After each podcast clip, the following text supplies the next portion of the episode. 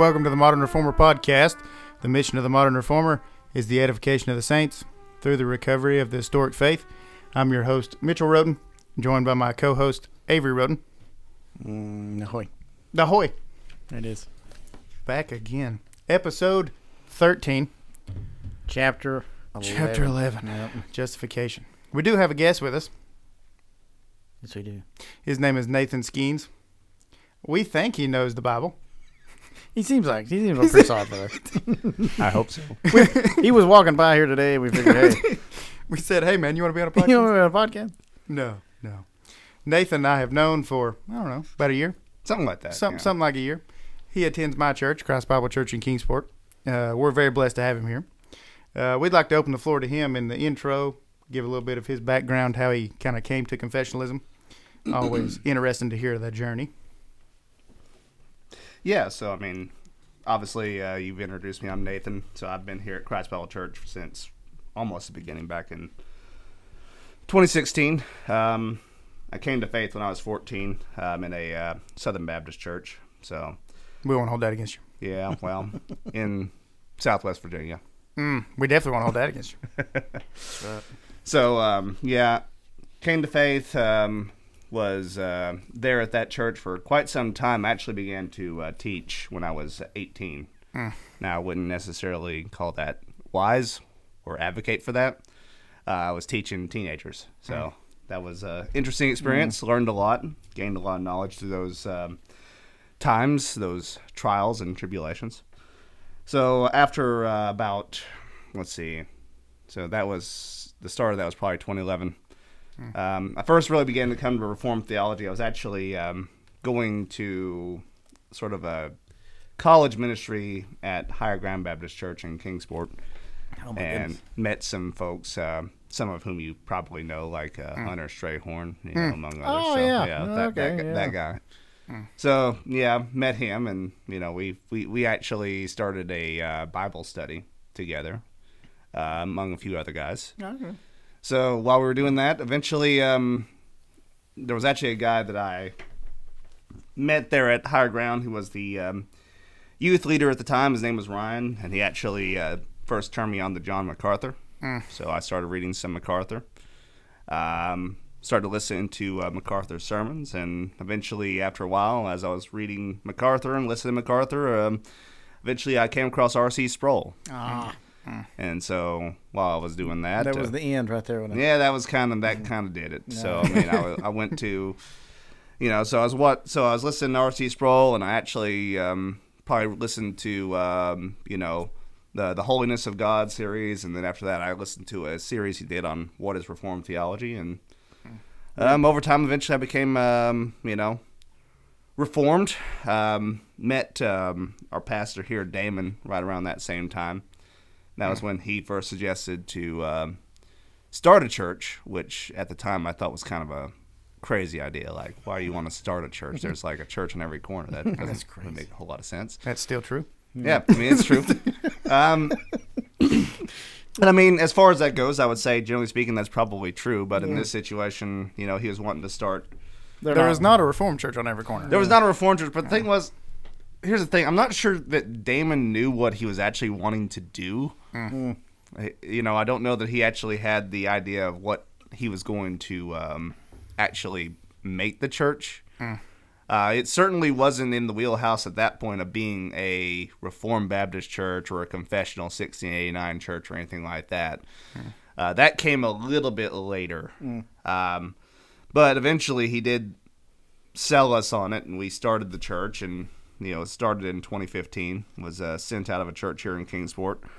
Uh, started meeting in the Renaissance Center, uh, and eventually we did about a year later moved into our current building, which we are in right now in Colonial. Heights. I feel like the Renaissance Center is kind of poetic. that It you is. meet there. I wish It's we should the go back. Renaissance that that brought forth. Well, it didn't quite work out too great for us. I mean, you know, people didn't. well, never mind. People didn't. People didn't come.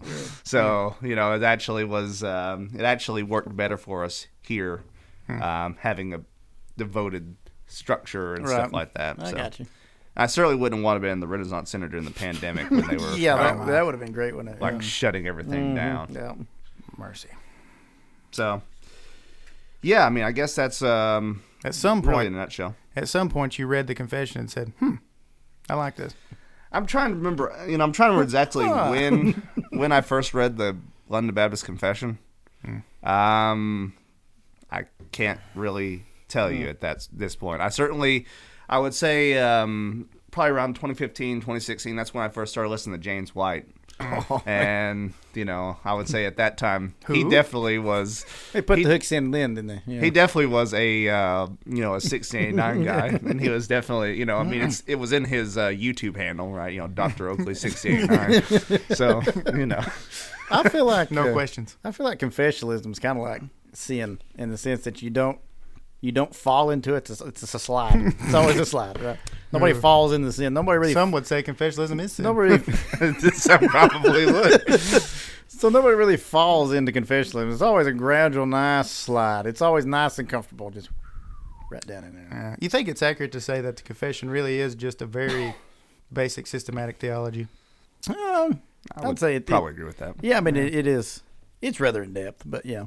Yeah, I mean, compared to the say Bavinck or something. I mean, It- right? it- yeah. So yeah, it it's gonna uh, hold out the, the main things for salvation and unity among people. Yeah. I mean it's a statement of faith is is Mhm. what it really is. And I mean technically you could almost say every church has a a statement of faith, which in some way is a, an abbreviated systematic theology. Yeah. Um, some of them are not. Some of them are better than others. Some Um, churches' statements of faith is we don't have one. So that's no just- creed but Christ. Yeah, it's creed itself. Yeah, we went through that. You didn't we? remember episode one? So I do. you remember that? I was there. You were there. Yep. I was there. We touched that pretty good. Good. Pleasure So having you. I gave Nathan the option. He was kind enough to say, "I'll come on your podcast," which does give us some class. It does. I feel We better about it. appreciate it. Yeah. I feel like we're justified in our existence. and so I gave him the option of whatever chapter he'd like. Now Nathan has taught through the confession, so you might say he's a resident expert.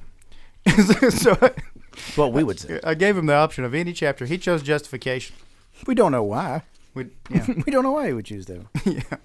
So if there is a chapter, if there if there's a chapter that stands out, uh, pretty much in any systematic theology, it would be the doctrine of salvation. And here, justification is um, maybe the article on the on which the church stands or falls. Right? Who said that? Oh, it was Martin Luther. Yeah. Yeah. Yeah. Well, I mean, you know, you take go back to uh, say around 15, 17, you know, the early uh, 16th century in that time period. Um, I mean, obviously, the formal cause of the Reformation was uh, Scripture alone, sola scriptura. But you know, the material cause, I mean, the fundamental Yeah. linchpin was actually sola fide. You know, for sure. by faith alone. And that's really when we get to chapter 11. That's what we're talking about is that fundamental doctrine. Oh, absolutely. So you may disagree with us on predestination, effectual call, all that, but you can't disagree with us here. You don't have the option. well, you don't have the option, and then be a Christian. though. yeah, yeah, that's what I'm saying. correct. So, so this one's kind of important. Yeah, this one's yeah. important. So this is this is the article uh, on which the church stands or falls. I think that's an accurate statement. In Rome's formal treat, uh, teaching from Trent is anyone that teaches faith alone shall be anathema. So that is, in fact, the Still- teaching of true. the Roman Still in church. effect. Yeah. So they would agree that if you disagree with them on justification, you're not a Christian either. Yeah. Okay. So this isn't unique to us, but is in fact definitional for all uh, denominations, all uh, what do you call it, sects of the Christian faith, whatever you want to say there. Sex. Sext. S E S E C T S. Yeah. Yeah. Heavy Yeah. on the T. Oh yeah. So Good. anybody want to define justification? Well, I mean, justification is is essentially the uh, process by which one is made righteous with God. Um, it is God moving in such a way to where He is uh, conveying righteousness on those who have no righteousness. Um, it's a divine transaction in which God legally sees a person as righteous. Not that they are truly inherently righteous in themselves, but that by a legal definition, they are actually made righteous with God, hmm. made right with God. yeah, that's a that's a great definition. so I'd say it's a divine declaration of of a, a legal rightness or, or righteousness, hmm. right? Righteousness, legal rightness. So I said, uh, So that there's no there's, there's no it's no happenstance that you come on justification after the covenants, right? Yeah. So they're, Right. they're- they're building upon that to say this is the covenant of grace. This is what it takes to be in it. Faith. This is the effectual call with the action of God about it. This is what He does. The justification. So it's building on one another. so another dividing line uh, is that justification, we believe, as we're going to get into, is actually the act of God as much as effectual a, calling. di- a divine or- declaration in which God declares you to be righteous. Yes. yeah. I mean, one of the primary things that distinguishes justification in terms of um, how we would view it versus how the Roman Church would view it in that regard is that um, the Protestant view of justification is, to use legal terminology, it is it is a legal declaration Yeah. um, that someone is declared righteous. Yeah. Um, and in more of a Roman view, it's almost more of a medical view of they have received an infusion of righteousness into them. Uh, that must be a continual process. I mean, it's like almost like you're a, a cancer patient with terminal cancer, and you're receiving your infusions of chemo. I mean, you know that's something you that continues to you keep doing that, and that's Yeah. what sustains you and keeps you alive in that view. Yeah, hmm. so point two is going to get onto that, but Rome would say the Protestant view of uh, of imputed righteousness, divine declaration, a moment in time which you're declared to be righteous is a legal fiction. Mm-hmm. Mm-hmm. That that's not Yep. that's not true because you're not righteous. So they get into that point too, we, we, and we'll get into all that. But that's a, yeah, so that's a very good. The infusion of of versus imputation is the is the crux of which this whole debate turns. So don't you think that a lot of Christians actually live practically like it's an infusion? So a big confusion about confession, repentance in the Christian life of like I was justified, but now I'm not.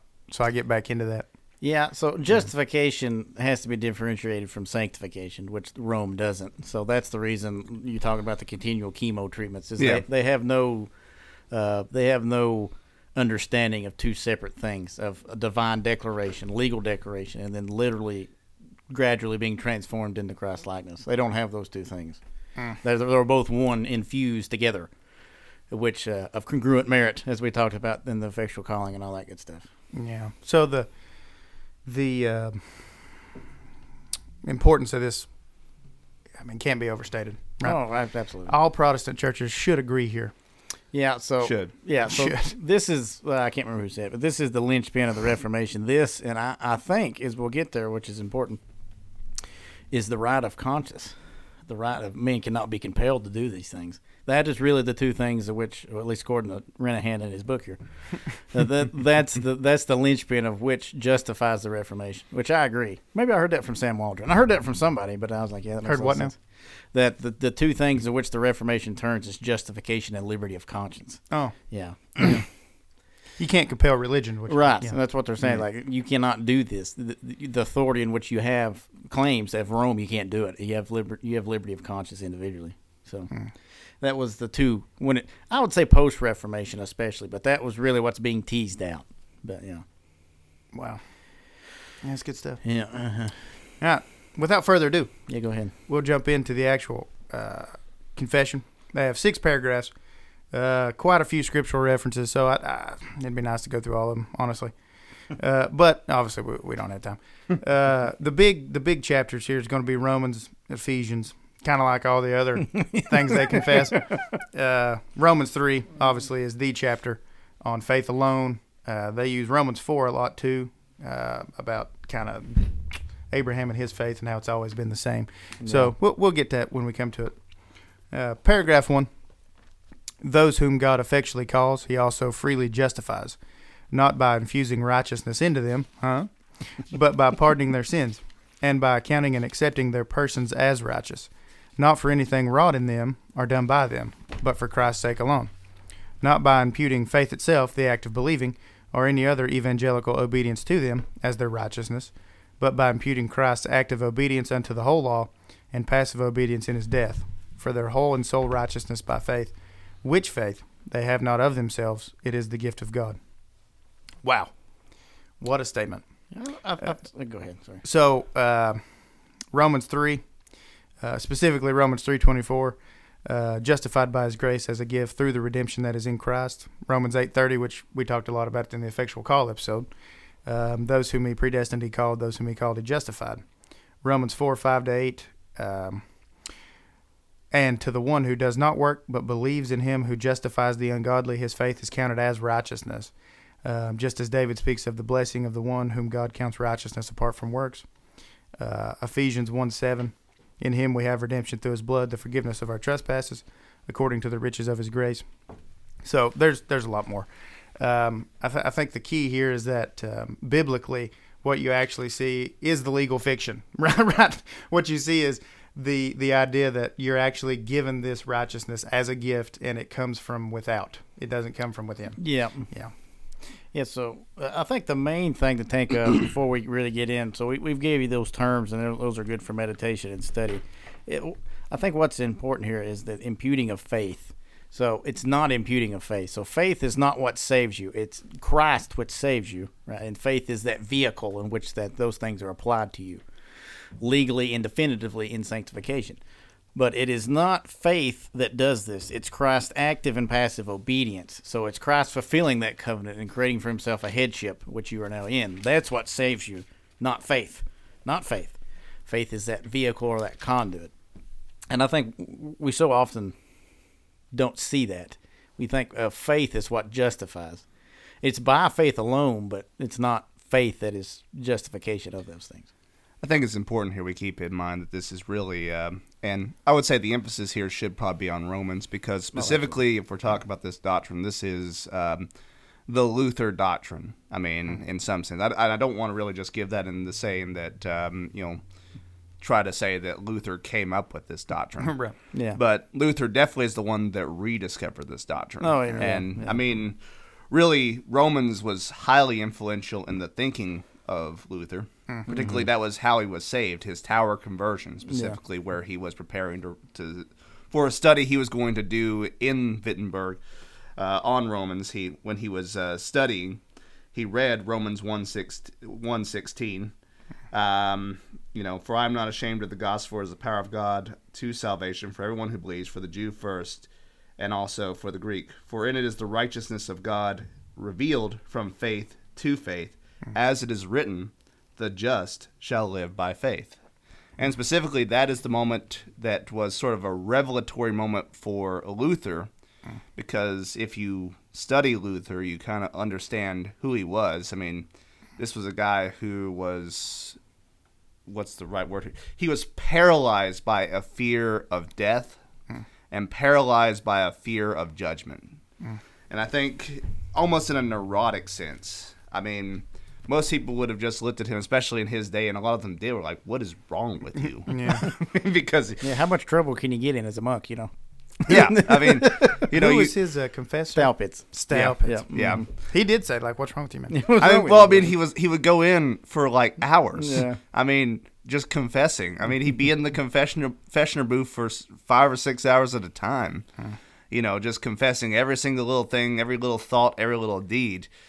Um, you know, and Which makes was- sense if if that's actually a a way Mm-hmm. of if it's infusion Yeah. in which you cooperate with, absolutely. He actually took it seriously. What you'd have to do. He yeah. took it seriously. He took it way more seriously than anybody else did because Yeah. nobody else was really thinking about that. They're just like, okay, I mm-hmm. go in here and say a few things that Yeah. you know they tell me to say a few hail marys and we're, we're good to go. And he's He's he like, recognized yeah. that that that it isn't doing it. Yeah. Rome, in its full envision, in its height of its glory in, in, in medieval age, is it's pure superstition. That's mm-hmm. what it, it's pure superstition, and it's amazing when you study the history of how just superstitious this was. How would you define superstition? Superstition would be like um, it'd be a view of, of which, of course, in, in the Roman system, the grace of God is mediated through them, so they're imparting that to you, not to, not the Spirit or God Himself. So they're they're they're mediating that to you. Their mediator, if you're Rome, is the Pope and the Church.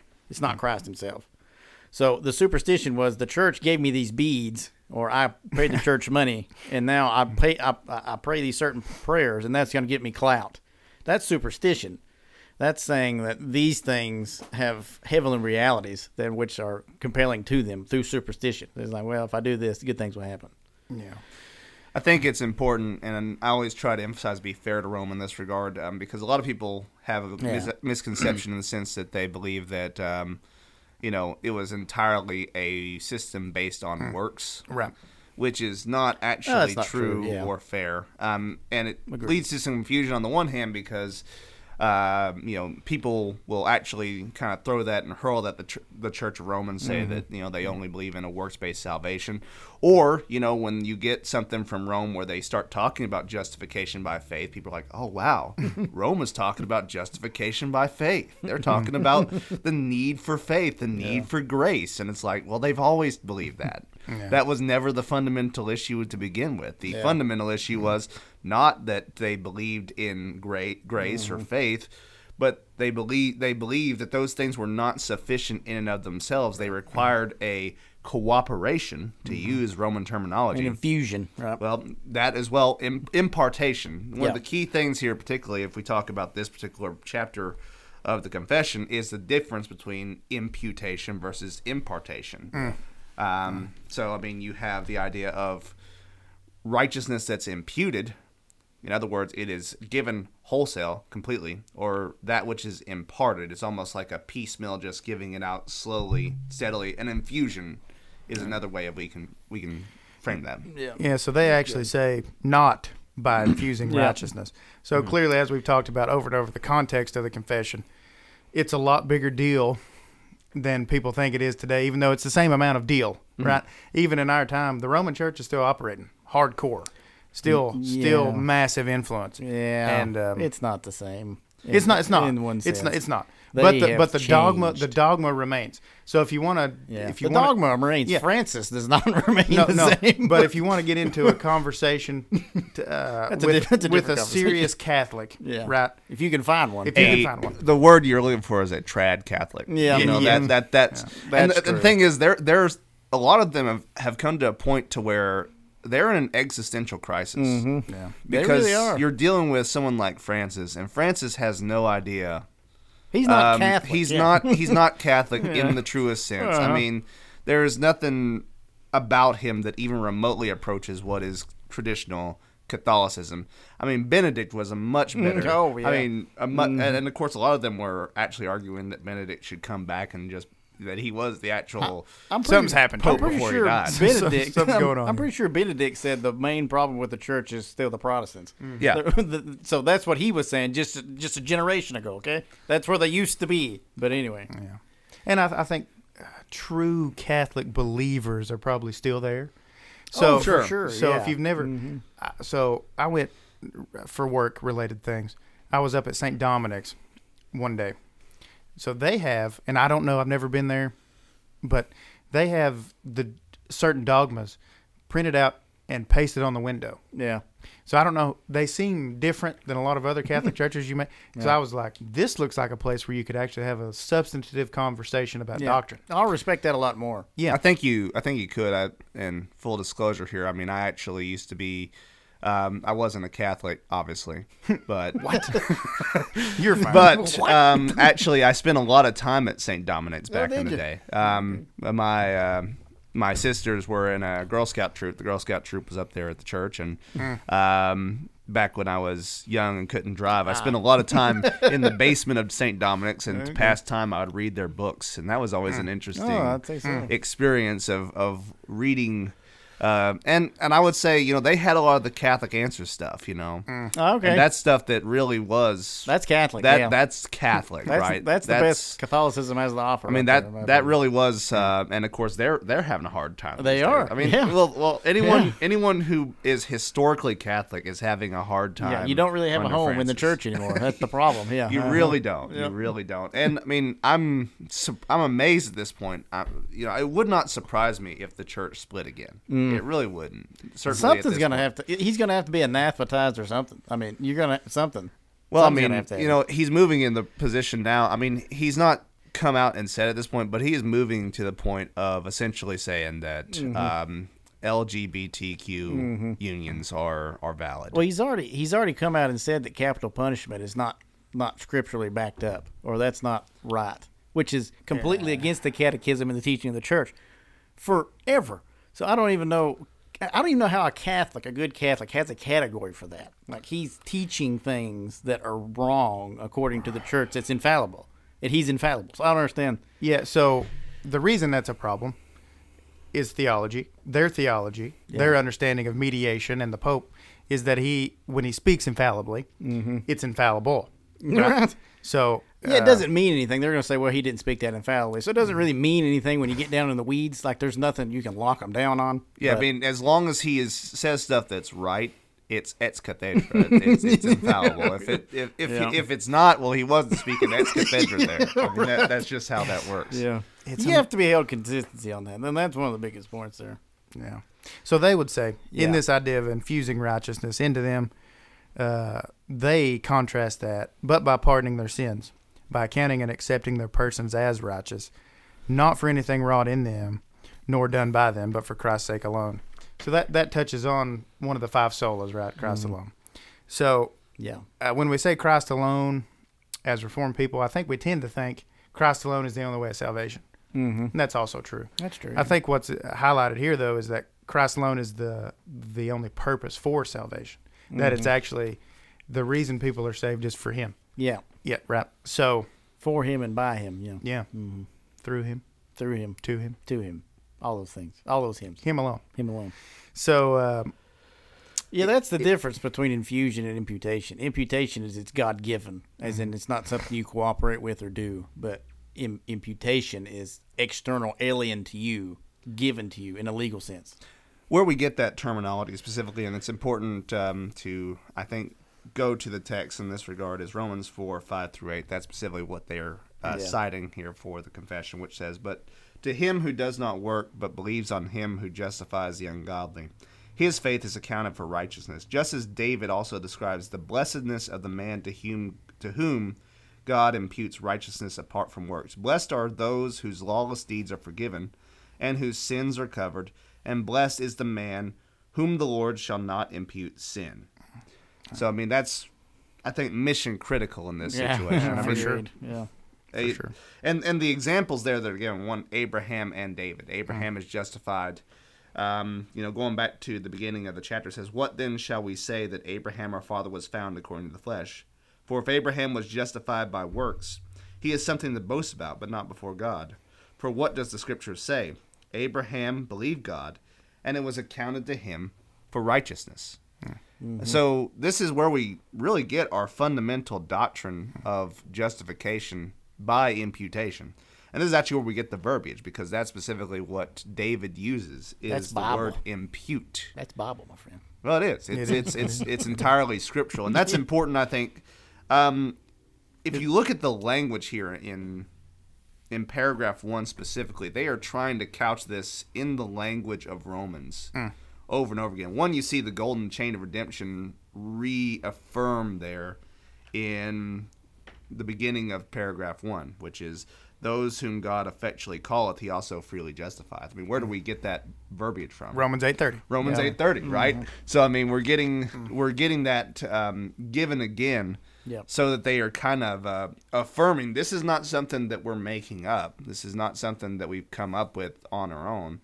This is actually something that is straight from the Scripture. I think that's key, and that, that's really Oh, the amen yeah. that's the only reason we like this confession, and that's really the goal. As we've said from the beginning of the podcast, is like we like this confession because it's biblical. That's really the only reason. Right? Yeah, it's not so- because it's historical, even though it is. It's not because all Baptists used to believe this, basically, because they did. But it, All all, that's true. You all particular There's, Baptists. there's a lot of general Baptists. There- There there's were some some. general Baptists. There was some. There's like five. There was a lot. No, there were some. I they don't know did. how They did. They did win in the end, though. Yeah, they win now.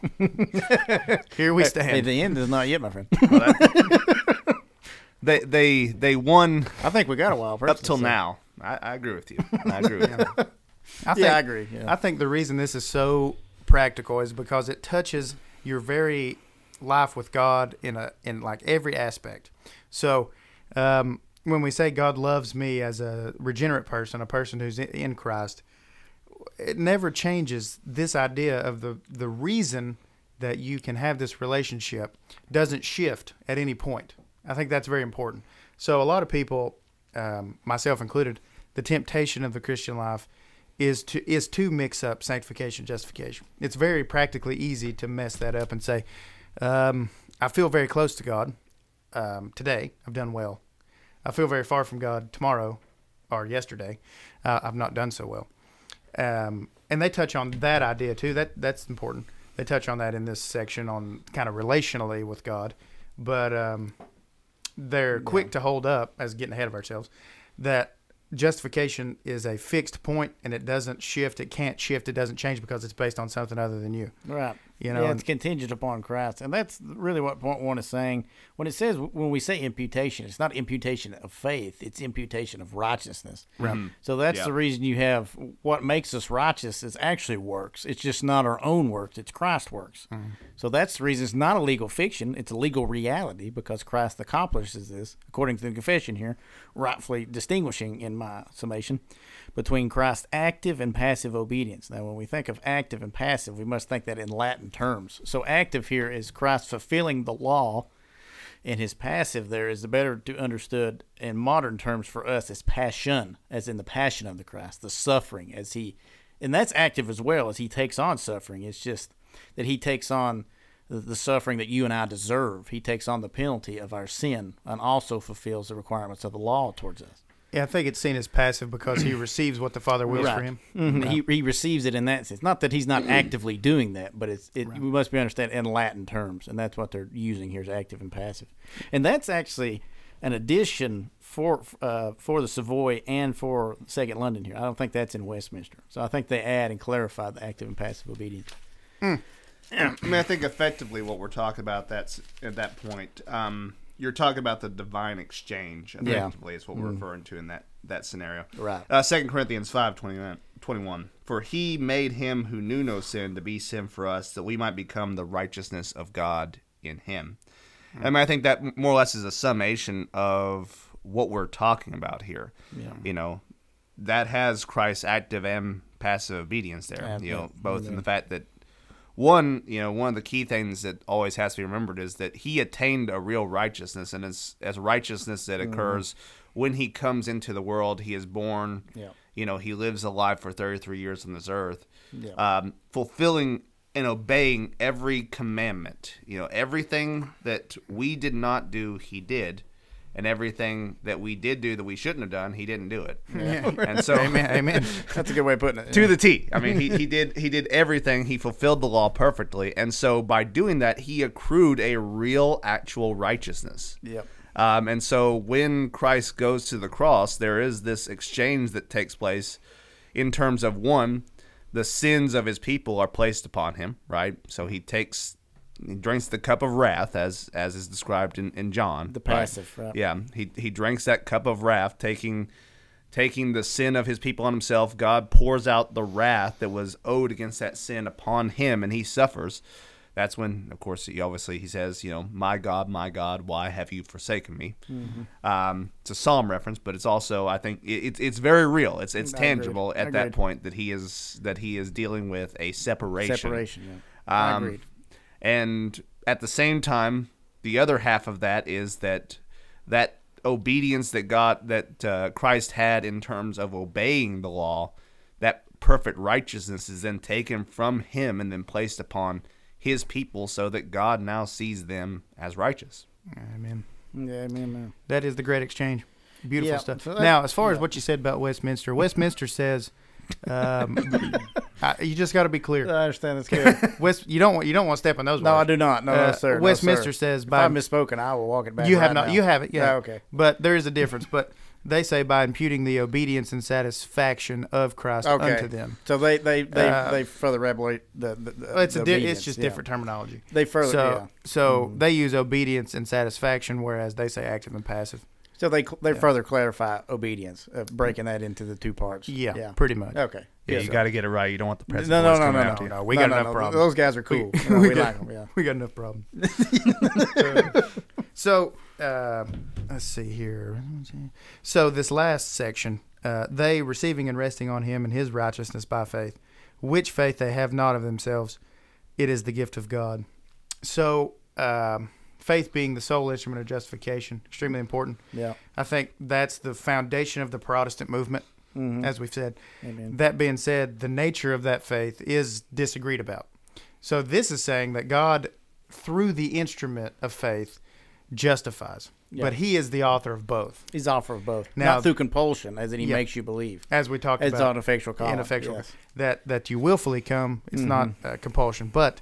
That being said, he gives that just It's like he gives effectual. all the. He might grant repentance, for example. He has Yeah. to grant that as well. Yeah. So, so um, that being said, this, this is a division within Protestantism that's very active right Yeah. now and passive. Well, I mean, it's one of those things where, I mean, one of the things about it is the fact that, um, yeah, I mean, when it comes to the reality that God is effectual, meaning that what He decrees comes to pass, right? I mean, you go back to uh, the the passage, the chapter on God's decree, right? You know, He has decreed from the beginning everything that is to take place and to come to pass in His creation. Yeah. Um, but that does not mean, and I think this is where a lot of our brothers who, our brothers and sisters who disagree with us on this point, I think this is what they often think is that we're talking about robots. Yep. We're talking about um, we have no volition in these things, that Right. we are just. You know that it's like almost like a tractor beam that just kind of latches on and draws you kicking and screaming into the kingdom. That's not a, that's not at all what we're talking about. What we're talking about is the fact that by nature we're incapable actually of coming, right? Yeah. You know, you know, God could make this offer, but naturally the man will not at all Yeah.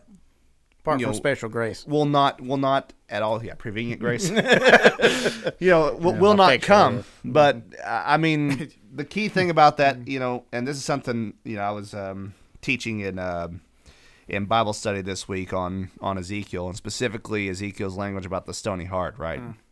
And the removal. Ezekiel 36. this was actually in ezekiel 11 They- Oh, it, oh, okay. it's used there as well but ezekiel 36 is also a crucial Yeah, they cite that. I mean, call, that's a yeah. very important passage uh, For when sure. talking about this because specifically that the key thing there is who is the I that constantly be you know what is the I doing in Ezekiel 36 and what is the you doing in Hmm. Ezekiel 36 and so I mean when it comes to um, Ezekiel 36 well I mean I guess probably it might be a good idea just to go there Yeah, that's 3625, I believe. Yeah, thirty-six twenty-five. I mean, that's might as well just go ahead and uh, read it. Yeah, take I mean, rather than talk good, about though. it. Uh, then I will sprinkle clean water on you, and you shall be clean. I will cleanse you from all your filthiness and from all your idols. I will give you a new heart and put a new spirit within you. I will take the heart of stone out of your flesh and give you a, a heart of flesh. I will put my spirit within you and cause you to walk in my statutes, and you will keep my judgments and do them. Hmm. I mean, the the key thing there is who's working in this Yeah. passage, and and I think the answer is pretty clear. It's Yeah. it's God that's hmm. the one doing everything here. And Yeah. that's like we talked about in effectual calling, which they cite that exact passage. They passage. do. Yeah. Mm. And uh, it's really just, you hate to be this guy, but it's just accepting the testimony Yep. uh, of Oh, what yeah. that actually says. Like you said, Well, it's plain spoken. Plain spoken. it is. Yeah. Um, that being said, of course, we have to balance that out with the full witness, and that's Oh, what we try to do. But that doesn't change. The Yeah, meaning I of mean, that yeah, is, so you- is, is yeah. not hard to plumb. You know what I mean? Mhm, It's that you have this stony heart, and I will give you a different one. Yeah. That I being God, like Nathan Mhm. said. Yeah, so going with the Ordo Salutis, the golden chain of, of what Nathan was talking about. So we've got the effectual call, and that's beginning justification. And that justification is by faith alone, the conduit in which that you receive uh, the covenant fulfillment. So this is important why we why they've defined covenant, what that is, and a correct understanding of what needs to be fulfilled inside the covenant of works given to Adam, which Christ fulfills. So because he fulfills those things, now he imputes that covenant faithfulness to you by faith alone, so by his active and passive obedience. And I, I think, uh, real quick, then we'll move on to point two. But I think the reason faith alone is so important, again, is the context. So, like you said, I remember when I first, I guess it was RC, that really kind of came to the defense of Rome in a, in a little bit and said, you know, it's kind of unfair to just say Right. that they're a works based religion only. And that's once you get into actually reading someone like Aquinas, Mm-hmm. right? He says things that you almost would be like, "I- I'm good with. Yeah. Until he qualifies it. Yep. So he says like uh, grace alone, faith alone. Yeah, he's a leaky Augustinian. you want to say that? He- He's not a Pelagian. No. so so so he says things that you're like, hmm, I completely agree with that. Until three or four pages later, when he qualifies that grace is mediated in this way and faith is defined this way, Yeah. right? So what we're saying is faith is the belief on Christ in His identity and His work, Yeah. and as they say, um, receiving and resting on Him and His righteousness. Yeah. It's actually faith in completely something other than yourself all the way. Not like a I have this much of his righteousness and now I must do this much of my righteousness. Right. Which best case scenario, that's what Rome teaches. Mm-hmm. They, they may not say it in those terms, but you have this much of Christ's righteousness to remove, depending on what you want to emphasize, original sin or to remove uh, perpetual sins, depending on what c- category they fall into, right? Mortal venial. Yes. Um, and then the the way in which you um, climb this perpetual ladder up to God and fall and climb and fall and climb. That's what we're saying. None of that exists. There Yeah. is no up and down. There is no um, infusion that produces justification, but justification produces sanctification. Yeah. So it's we're, we're almost saying, even though it kind of sounds the same sometimes, we're actually saying the exact opposite, basically, of what Rome says. Yeah. Yeah, and that faith, qualified rightly, is the supernatural gift of God that rests and trusts in Christ. Yeah, so inside the Roman system, the infusion does not mean um, imputation of sin to him. It's infusion for you to do better now and atone for your own sin. Yeah, there's no, there's no real There's there's no there's no uh, passive side. yeah, there's no imputing your sins to Christ. Your sins are imputed to you, in which you must do penance or purgatory or whatever else to atone for your own. I think it's Well, kind of the- half and half. The infusion here specifically is really talking primarily, and this would have been the thing they had in view as the mass. Right. Yeah. I mean, that's I mean probably one of the most blasphemous things that the Roman Church does is Oh, the yeah. mass because effectively what they are doing is they are bringing the what they would call as the real body and blood of Jesus and taking it over and over again, effectively a continual Yeah. sacrifice. There is a reason specifically that a crucifix has Christ on the cross, right? Mm-hmm. Yeah. Why why the Roman church typically you go in there, Christ is still on the cross because Christ's work isn't done. Yeah, the priest hasn't brought him down yet. Yeah, it mm-hmm. not finished. And so that's really one of the most fundamental flaws, especially because that runs so backwards to what Hebrews tells us about the fact that Christ has finished. It is done. Sit It down. is sufficient. He did hmm. sit down Yeah. when he was finished. I mean, you know, Amen there. It, it is a false gospel. Yeah. Yeah. Okay. Anything else on point one? I could say a lot more, but we should probably move on. yeah, probably. Move on. All right, all right, all right. We've we've we've give all the, the Roman friends on jab and enough, I think so. Well, it- We've, we've, we've well, not bashed them enough, but yeah, we kind of just getting started on that. yeah, really we are. This is this is like this whole. This, Yeah. I mean, one of the things about it, like I remember when I was when I was teaching on this this particular particular uh, chapter. I mean, it's almost like you can't talk about it without talking about Rome. Yeah, Oh, yeah. you really can't. that's because Rome now is Tridentine is is doggedly anti-Protestant. Yeah. It it has a whole new flavor and persuasion that was not there pre-Reformation. Well, I, I would say this. I mean, some would argue, and some have argued. And I think I kind of agree with that to some extent. That the Roman Catholic Church doesn't exist until mm. Trent. yeah, so yeah, I'd agree with that. That What's Trent? Trent is a council of the Catholic Church in 1540, 1560, which is uh, after the Reformation, post-Reformation, which it defines its doctrine of justification. Another thing. and other things, the canon of Scripture, those things. So, there's, when we think of uh, Catholicism, we should think of Roman Catholicism, and we, I, I give you two dates. It's either Trent or it's the Fourth Lateran and twelve something. So the Fourth Lateran is when transubstantiation in the Mass is clearly Yeah. defined, and then Trent is clearly when justification is defined. they've accrued a lot of doctrines since then. But Yeah. I think one of the things, and I'm going to try to give a rough approximation because I don't have it written down, but Trent does specifically say that if any man confesses that he is justified by Faith grace alone, through faith alone, that man is anathema. Yeah. It anathema. uh, I think you said it anathematizes. Yeah. Which Um, mean you're going to hell. Yeah. Yeah. Oh, yeah. That's exactly. Yeah, Let him I be mean- accursed. So yeah. the problem, Which means we're going to burn you if we can. So the problem is, is you're saying. so the problem is, everybody's like, "Why are you so rough on the Catholic? Why are you saying these things?" It's because you would have to take Galatians out of the Bible, and then I would not say these things because No, what- I'd still say them. okay. So But Galatians, yeah, Galatians is very clear. well, that's that's a good point. So Galatians says if you're going to teach works righteousness by cir- by, by circumcision, just go ahead and emasculate yourself. Okay.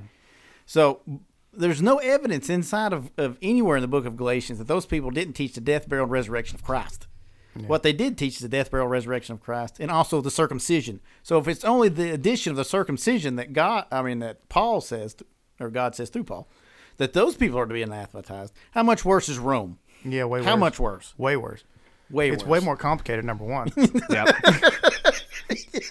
I mean, it's uh, you know, I think it's um, I think James White called it getting on the treadmill. Yep. Which I mean, that's effectively what it is. what I it mean, is. it's like a it, it's a work it's a works-based treadmill. You're just you're just running and running and Yeah. running.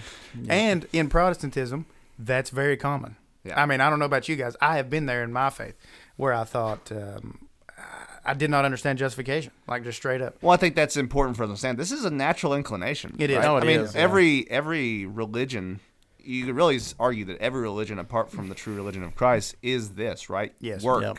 You know, you have to do something to make yourself right with God. Nothing else out there exists like this. Everything else runs completely counter, and this is the only thing that says that it's impossible to work. It's Yeah. impossible to do anything sufficient to actually accomplish your salvation. Mm. Uh, you need the operation of a mediator. You need the operation of another. Yeah, and that's Christ Himself, not the Church of Rome. Whoa. that that's what uh, the Bible says. So It's not Mary either. it's not Mary either. Oh. You know, she's not co- co-mediatrix and co-redeeming with Christ. Yeah, agreed. man. Yeah, it's Christ alone. Did you know in the He first century they, covenant be- they himself. believe that? That's the reason we see the mediator before justification, right? I wonder if at Pentecost It was like, a it was a secret doctrine that the apostles kept to themselves and passed through the popes till now. Let me tell you something. Let me tell you something. See, come here, Peter. Mary, she's assumed. they just took her right up there, man. Don't write it down. Just tell somebody else, all right? The other other wild thing is, you know, the doctrine of immaculate conception, right? Oh yeah. That's not talking about Christ. no, That's yeah. talking about Mary. talking Mary about is immaculately conceived. Yeah. I don't. That's a creedal issue. That's uh. I think that's Chalcedon. So Calvin Yeah. would have believed that. Believe it or not, or the perpetual virginity. Sorry, not immaculate conception. Perpetual virginity. That's a creedal thing. Yeah, uh, not the perpetual virginity, but the actual. Yeah. I mean, even you know, Not the immaculate conception. yeah. immaculate conception is a much more recent doctrine. Yeah. than- I'm than thinking that. the perpetual virginity. Yeah. immaculate, immaculate conception Means they're, they're- she's conceived not in original sin. And Ima- she, uh, she like Christ is just yeah. Yeah. So perpetual. born without a sin nature. yeah, perpetual virginity. What's creedal? And I think it's Chalcedon. And Calvin would have believed that just because he had accepted the council. Yeah. But if you know, you got so much time. Calvin's a busy guy. You know, he can't work with everything. I think, given proper light, he would probably rejected that. But anyway, uh, so uh, the perpetual virginity pretty much says that Jesus wasn't naturally born. He was kind of beamed out of Mary's body to keep her a virgin, and then she perpetually stayed a virgin. Yeah. And that that goes into a lot of a lot of first century stuff, such as you know uh, the monasticism movement and the, the wrongness of Mary, all that stuff that comes out of that. But that's that's another uh, Marian dogma. So the the claim the reason that's important, the claim is that's what the, the church is rooted in apostolic tradition, Yeah, the, the Roman claim, and that we've always believed the same thing. Yeah. Yeah. Not that it develops over time, Yeah. and we add information. It's not gradual. Wh- Um, Right. which is actually what we can demonstrate that it is gradual. And, right. It's development. And Yeah. I mean, of course, they would argue that um, you know this also goes into the Roman view of um, you know what is uh, what is uh, the rule of faith and practice, on Yeah. which you know Different for them, yeah. you know they have the authority of they would argue they have the authority of Scripture, but it's only Scripture as defined by Rome. Mhm, by Rome. And then, of course, they have the tradition, Yeah. um, whatever that, that may be. Oftentimes, an unwritten oral tradition that was Mm-hmm. passed to the popes or through um, through church leadership till now, and you know, so this They're stuff, the only ones that know it, though. they're the only ones that know it, and they, they, they choose to reveal it when they choose to Yeah, reveal how it. very so, Gnostic of them. so I mean, sometimes you know you could go fifteen hundred years Mhm, not even- and and not uh, and not believe something, and then suddenly now it's dogma. It's something that actually has to be believed. be believed. Yeah. So there were like fifteen hundred years of Catholics, like actual be- believing Catholics that uh, were not believing dogma. A lot of times, it's it's it's a kind of a strange It is. predicament. Yeah, I just phew. So we're making the opposite claim. The tagline of our podcast is Ad Fontes, which is to the sources, which is the Reformation cry of abandon all this modern development, and we're going back to the apostolic witness. It's really from the Renaissance, but that's fine. We could say it's from the Reformation. Well, they, they took it and took used it, it, yeah, in their own context. Agreed. Agreed. Yeah. All right.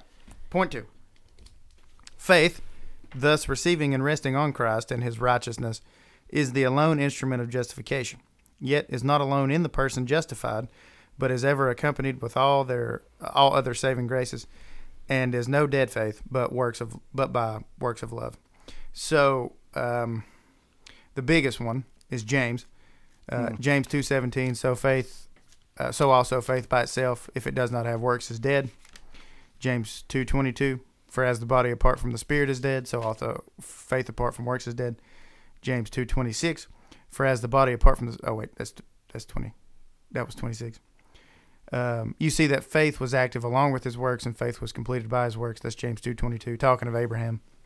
So this idea of the nature of faith, right? Th- This is what makes uh, imputed faith not legal fiction. It's because this this imputed faith is never apart from love, and a biblical definition of love is ob- is obedience to God's commands. That's biblical love. It's obeying the law of God. so this is justification here begets definitive sanctification. That is, you are set apart in Christ to grow and do good works and that's streaming out of your justification. So when they say it's never by alone faith, what they mean is a dead faith that is just mere intellectual assent and that, that Jesus is who he says he is. It's the same kind of faith that, that Satan has or the demons. The demons believe and shudder. This is uh, Also, true also in James. also in James. So this is actually true biblical saving faith, which is uh, which is always accompanied by lordship of Christ. To say that He is Savior and Lord and is active. That's what they mean by love, is obedience to Him. And point two. Yeah, I mean, as far as um, the issue here with sa- saving faith here, A- and, I mean, this again goes back to one of those fundamental distinctions here, and, and obviously we're going to keep probably talking about Rome to this entire Yeah. to this entire thing. That the I, I emphasize, I mean, you know, I'm I'm looking back through my notes, and I was kind of doing that this this uh, you know this week, kind kind of going back over those things. And yeah, it's, it it comes up over and over again. And the fundamental issue is, you know, the question of alone. That's mm-hmm. really what It is. really separates these things. What actually is the fundamental? Because the fact is, does Rome teach that you need Christ? Yes, they teach that you need Christ. Does- Rome teach that you need faith? Yes, they teach that you need faith. Does Rome teach that you need grace? Yes, they teach that you need grace. They teach all of these things. The one thing they won't agree with is the fact that you say it is Christ alone, and is Yeah. faith alone, and is grace alone. You add that alone, and that's the distinction that they can no longer accept. Yeah. Mm, agreed. So That's that's the big difference. Yeah, it's it's, it's faith alone, and really what they're what we would know now as point two is teaching lordship salvation. Yep. Yeah, that's the modern. Yeah. So versus easy, easy believism that comes out of Dallas, or used to come out of Dallas Seminary. Oh my. But they would they Oh, my. they would have been this. That's the premier non-lordship college. I can't help it. You know what I mean? So th- they they would have taught that they would have taught that you don't have to proclaim Jesus as Lord as only a Savior, as in repentance is kindly not necessary inside of that system. To be fair, the argument there is that Christ alone. They take that and they say, it's it's it's not evidenced by repentance. Yeah. So what they mess up on is their understanding of saving faith and its nature, Mm-hmm. right? That they're correct in one sense that it is Christ alone and it's nothing in you, but Yeah. they take that to a wrong conclusion and say that this is this Yeah. means that all it is is repeat after me. Yeah, so without the effectual calling, without the idea of uh, this is Christ's work in you and the Spirit bringing forth His fruit, then then it's going to be works based. But when you come to the true biblical understanding of effectual calling, of the actual definitive sanctification, that means that justification definitively, actually, not only legally sets you apart to grow in Christ, and that's a gradual process completed at the redemption of the body if you don't have that idea of this is the spirit's work and God's work through you, then you're left with some kind of Roman system. Yeah. But if but if you have that correct understanding, is the reason I look more like Christ is because Christ is waging war against my sin inside me, and it's Him through me, both to will and to work. That's what that's what the difference is in the confession here. if we uh, want to break it down a little bit more, I mean, and go really to the fundamental root of the issue, um, really what we're talking about some sort of um, stripe of Pelagianism. I Oh, mean, is yeah. effectively what we're talking about. I mean, Pelagius was uh, a monk in England in the early um, fourth century, who taught effectively that men were naturally able to choose to do good. Um, Apart from any kind of grace. yeah, apart from any kind of grace. He denied original sin. I mean, he indicated that man was capable effectively of saving himself. Now, that was rightfully condemned as heresy. Mm. But the doctrines of Pelagius have survived through semi Pelagianism, mm. um, which operates in some sort of camp. And, and semi Pelagianism, I would argue, is a spectrum mm. It you is, know, yeah, of people agreed. that believe different different things. But effectively, Pelagius's primary objection was against Augustine Mm-hmm. and his Augustinian viewpoint of effectively predestination that God decrees, that God sends out the decree, that God effectively calls by his decree, that those things are operating outside of man and his will. And so that really is what we come down to is all of these issues, they're all semi-Pelagian viewpoints. You know, they're all semi-Pelagian ideas. Yeah. Yeah. So. Uh, Yeah, and Rome is doggedly semi-Pelagian now. Yeah. And as far as the Calvin, Now. the Calvinistic uh, side of things, T for total depravity is really where it all begins. If you waver on that in any sense, Yeah. the gospel really becomes a little different, right? It really does. Yeah, I mean, you, that's the importance of seeing Scripture as a whole and systematically and, and exhausting its witness, because these things build upon one another. It's not a, it's not a random collection of books. Uh, it's a systematic understanding of God and how He reveals Himself. Side note, you know what's interesting is all other religious texts are kind of a random collection of Oh, both they are, yeah. sayings, random. It's almost like the book of Proverbs writ large in Right. every other religious text, not a narrative unfolding from the creation of the world to the end. Yeah. Uh. Just a side note there. Yeah, I mean, but point two, that's the main thing is that that actual imputation of faith is worked out in the life. Uh, if you if it's not working out in the life, if you're not growing in Christ likeness, if you don't love Him and strive after Him, you don't have justification. That's uh, I'm teaching through First John. He can't make it more clear than that. If you say that you love the brother, if you say that you love God but hate the brother, you don't have the love of God. He can say that because of the definitive work of the Spirit, and this is the way it will flesh out. Yeah, not because loving the brethren makes you more no, not because you're earning your justification, because you have justification. It's it's revealing what's actually been done. Correct. right? It's- it's really more- revealing it's that- the evidences Yeah. of, of what has already Yeah. taken place. It's revealing that legal reality in which God has Yeah. declared you to be. Yeah. Amazing. They also use Galatians 5 6. Uh, the only thing that counts is faith working through love, not by works of righteousness, but faith working through love. Yeah.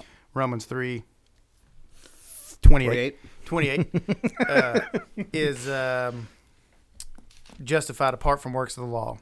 So, Uh, yeah, therefore we conclude that a man is justified by faith apart from the deeds of the law. yeah, there you That's go. his deeds of the law. I Yeah. understand that in context. That's So- not Yeah. apart from Christ's deeds in the law. It's apart from your deeds in the law. Yeah, your deeds. So as a What you do. person, a person who's not very literate myself, that's as clear as it gets. I've never understood the real contention on this issue. Now, right? I mean, as as someone who struggled through it practically, uh, struggling with eternal security, as we would say it now, struggling with assurance. of- Perseverance. per, yeah, Please don't use eternal security. sorry. uh, It's fine. It's fine. I'm just kidding. I like Andy Stanley.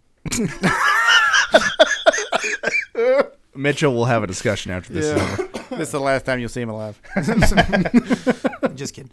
So, um, the the struggle is real. The The thing is, though, the scripture is clear. I mean, it truly is. That would be our assertion. Is that the confession here is really just citing straight biblical text at the end of the day. So, Yeah. the nature of saving faith, point two, is that it produces uh, love and obedience to Christ. And love defined as obedience to the law of God. That's what love truly is. Real. I mean, one of the key examples here again goes back to Romans four. I mean, Abraham believed God and counted it, and he counted it for righteousness. Yeah. Yeah. And I that, mean- is that from Genesis 15? Yeah. Yeah. Yeah. And specifically, one of the arguments there that Paul makes is that would happen before circumcision. That mm-hmm. happens before any sort of observation of the law. Abraham just believes in the promise, and by that promise, he is justified. Mm. And you know that's how faith operates in this in this sphere in this realm. Yeah. Amen. Amen. Anything else on point two? Yeah, there's a lot more. We should probably move on from that too. okay. Yeah. I think I think we I think we did it justice there. So All right. Point three. Christ, by his obedience and death, did fully discharge the debt of all those who are justified, and did, by the sacrifice of himself in the blood of his cross, undergoing in their stead the penalty due to them, making a proper, real, and full satisfaction to God's justice in their behalf. Yet, inasmuch as he was given by the Father for them, and his obedience and satisfaction accepted in their stead, and both freely, not for anything in them, their justification is only a free grace, that both the exact justice and rich grace of God might be glorified in the justification of sinners. Yeah, that's the probably the best definition I've ever heard of penal substitutionary atonement. So that's the penalty taken upon Christ's substitution as payment. That's what three. That's the great exchange. I think Nathan said that earlier. That's His righteousness for your sin, uh, and that's the legal exchange here, right? That's the the legal exchange in three. So whenever we think that when Christ becomes sin, or he he, he made him sin, he made him sin legally. So that means he's not a sinner like you and I. I don't know how many sermons I've heard of, of, of Christ described in that way. It's just a common sinner in that way. And that's not true. In the same way, when we're made like him, that doesn't mean you're Christ, right? That doesn't mean you're exactly in the same sense of Christ. That means you're made like him legally inside of that. So that's that legal exchange in three, uh, or what's formally called in, in theology the systematic systematic theology of, of penal substitutionary atonement. Yeah, I mean Hebrews says on this point, and this is one of the verses that's cited on there is uh, Hebrews ten fourteen. For by one offering he has perfected forever those who are being sanctified. Yeah. And I mean that that kind of says it all right there. He has it, it, it gives you that idea of of full satisfaction. Yeah. Um, which is again absent from the Roman system, the system that the Protestants were fighting against. Yeah.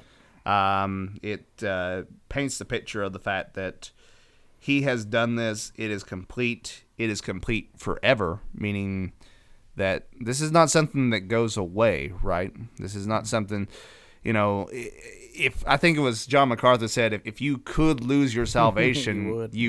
Mm-hmm. lose your salvation, right? You, it, you would. It, it would happen. Um, we don't stand, you know, our salvation does not begin or end based off of what we do. It, it begins and it ends based off of what Christ does. Yeah. And it's a finished work, like you said. It's Yeah. a finished work in which that he sits now at the right hand, making intercession, completing this atonement Yeah. for the elect. uh, on that same note, they also use 1 Peter 1 18 and 19, knowing that you are ransomed from the futile ways inherited from your forefathers, not with perishable things such as silver or gold, but with the precious blood of Christ, like that of a lamb without blemish or spot. Same idea, Isaiah 53 5 and 6, pierced for our transgressions. All we like sheep has gone astray, right? Everyone to his own way, pierced him.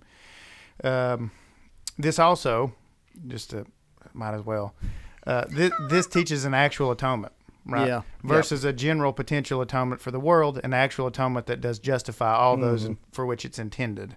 And I, I think Hebrews is where I would go for that. Right. Yeah, so a general atonement or a non particular atonement is not confessional in origin. It's clearly taught through the confession. We, we've we've taught it through multiple chapters at this point. Yeah, it's assumed. It's also taught right here in justification. Yeah, It- it's Yeah. assumed that when atonement is made, it affects. yeah, right, it's, a- an actual atonement. It's not a provision. Yeah, agreed. Um, Agreed upon that. we've alluded, and I think we've quoted this already, but Second Corinthians five twenty one, for our sake he made him to be sin who knew no sin, that in him we might become the righteousness of God. There's one verse that just Yeah, yeah is irrefutably there. yeah, that's the great exchange right there. yeah. And if I mean, if you've been in any sort of actual Bible believing church, you believe these things in, in one aspect or another. You might not agree with all our nuances and what we say the Spirit's work is, or how you cooperate with those things, but you Yeah. would you would you would have some semblance of this doctrine of understanding. So the problem is that everybody understands this, nobody meditates upon it.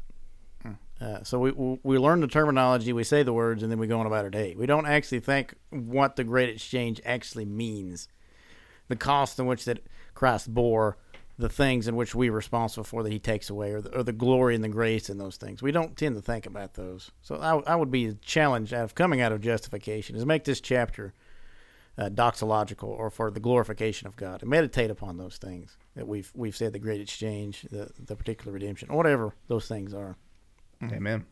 and don't just make it a- an academic exercise, which we're like, oh, I've got the vocab down, now I can go clobber the Romans. Yeah, You know what I mean? I mean, So- this is really this is for us because the fact is, I mean, a lot of us don't aren't really living in the light of this, right? Oh, You know, we're not actually operating in this in this Mm-hmm. sphere. Uh, it's kind of like you said. A lot of people do struggle with that. They they they they struggle with these things because they do fall back into I've got to do something, right? Mm-hmm. I've got to, you know, I- I'm not praying enough. I'm not, you know, not mortifying my sin hard enough. I'm not, you know, uh, whatever the case may be. You know, I'm not doing enough to actually be saved. And of course, what you don't realize is that what you're doing at that point is you're making it. I have to earn this. Yeah. yeah. You know, I'm still trying. You know, I'm still trying to earn what Christ paid for. Essentially, I can't imagine living without assurance. I can't imagine how people would get up and function if they if they don't understand their relationship to God. And I'm not saying you can't go in and out of that or or assurance is even of the same nature of saving faith. I think you can have one without the other. Don't get me wrong. But I'm just saying personally, if I wasn't like this, is I don't have Christ's righteousness. If He doesn't stand between me and the wrath of God, I don't even know how you would function.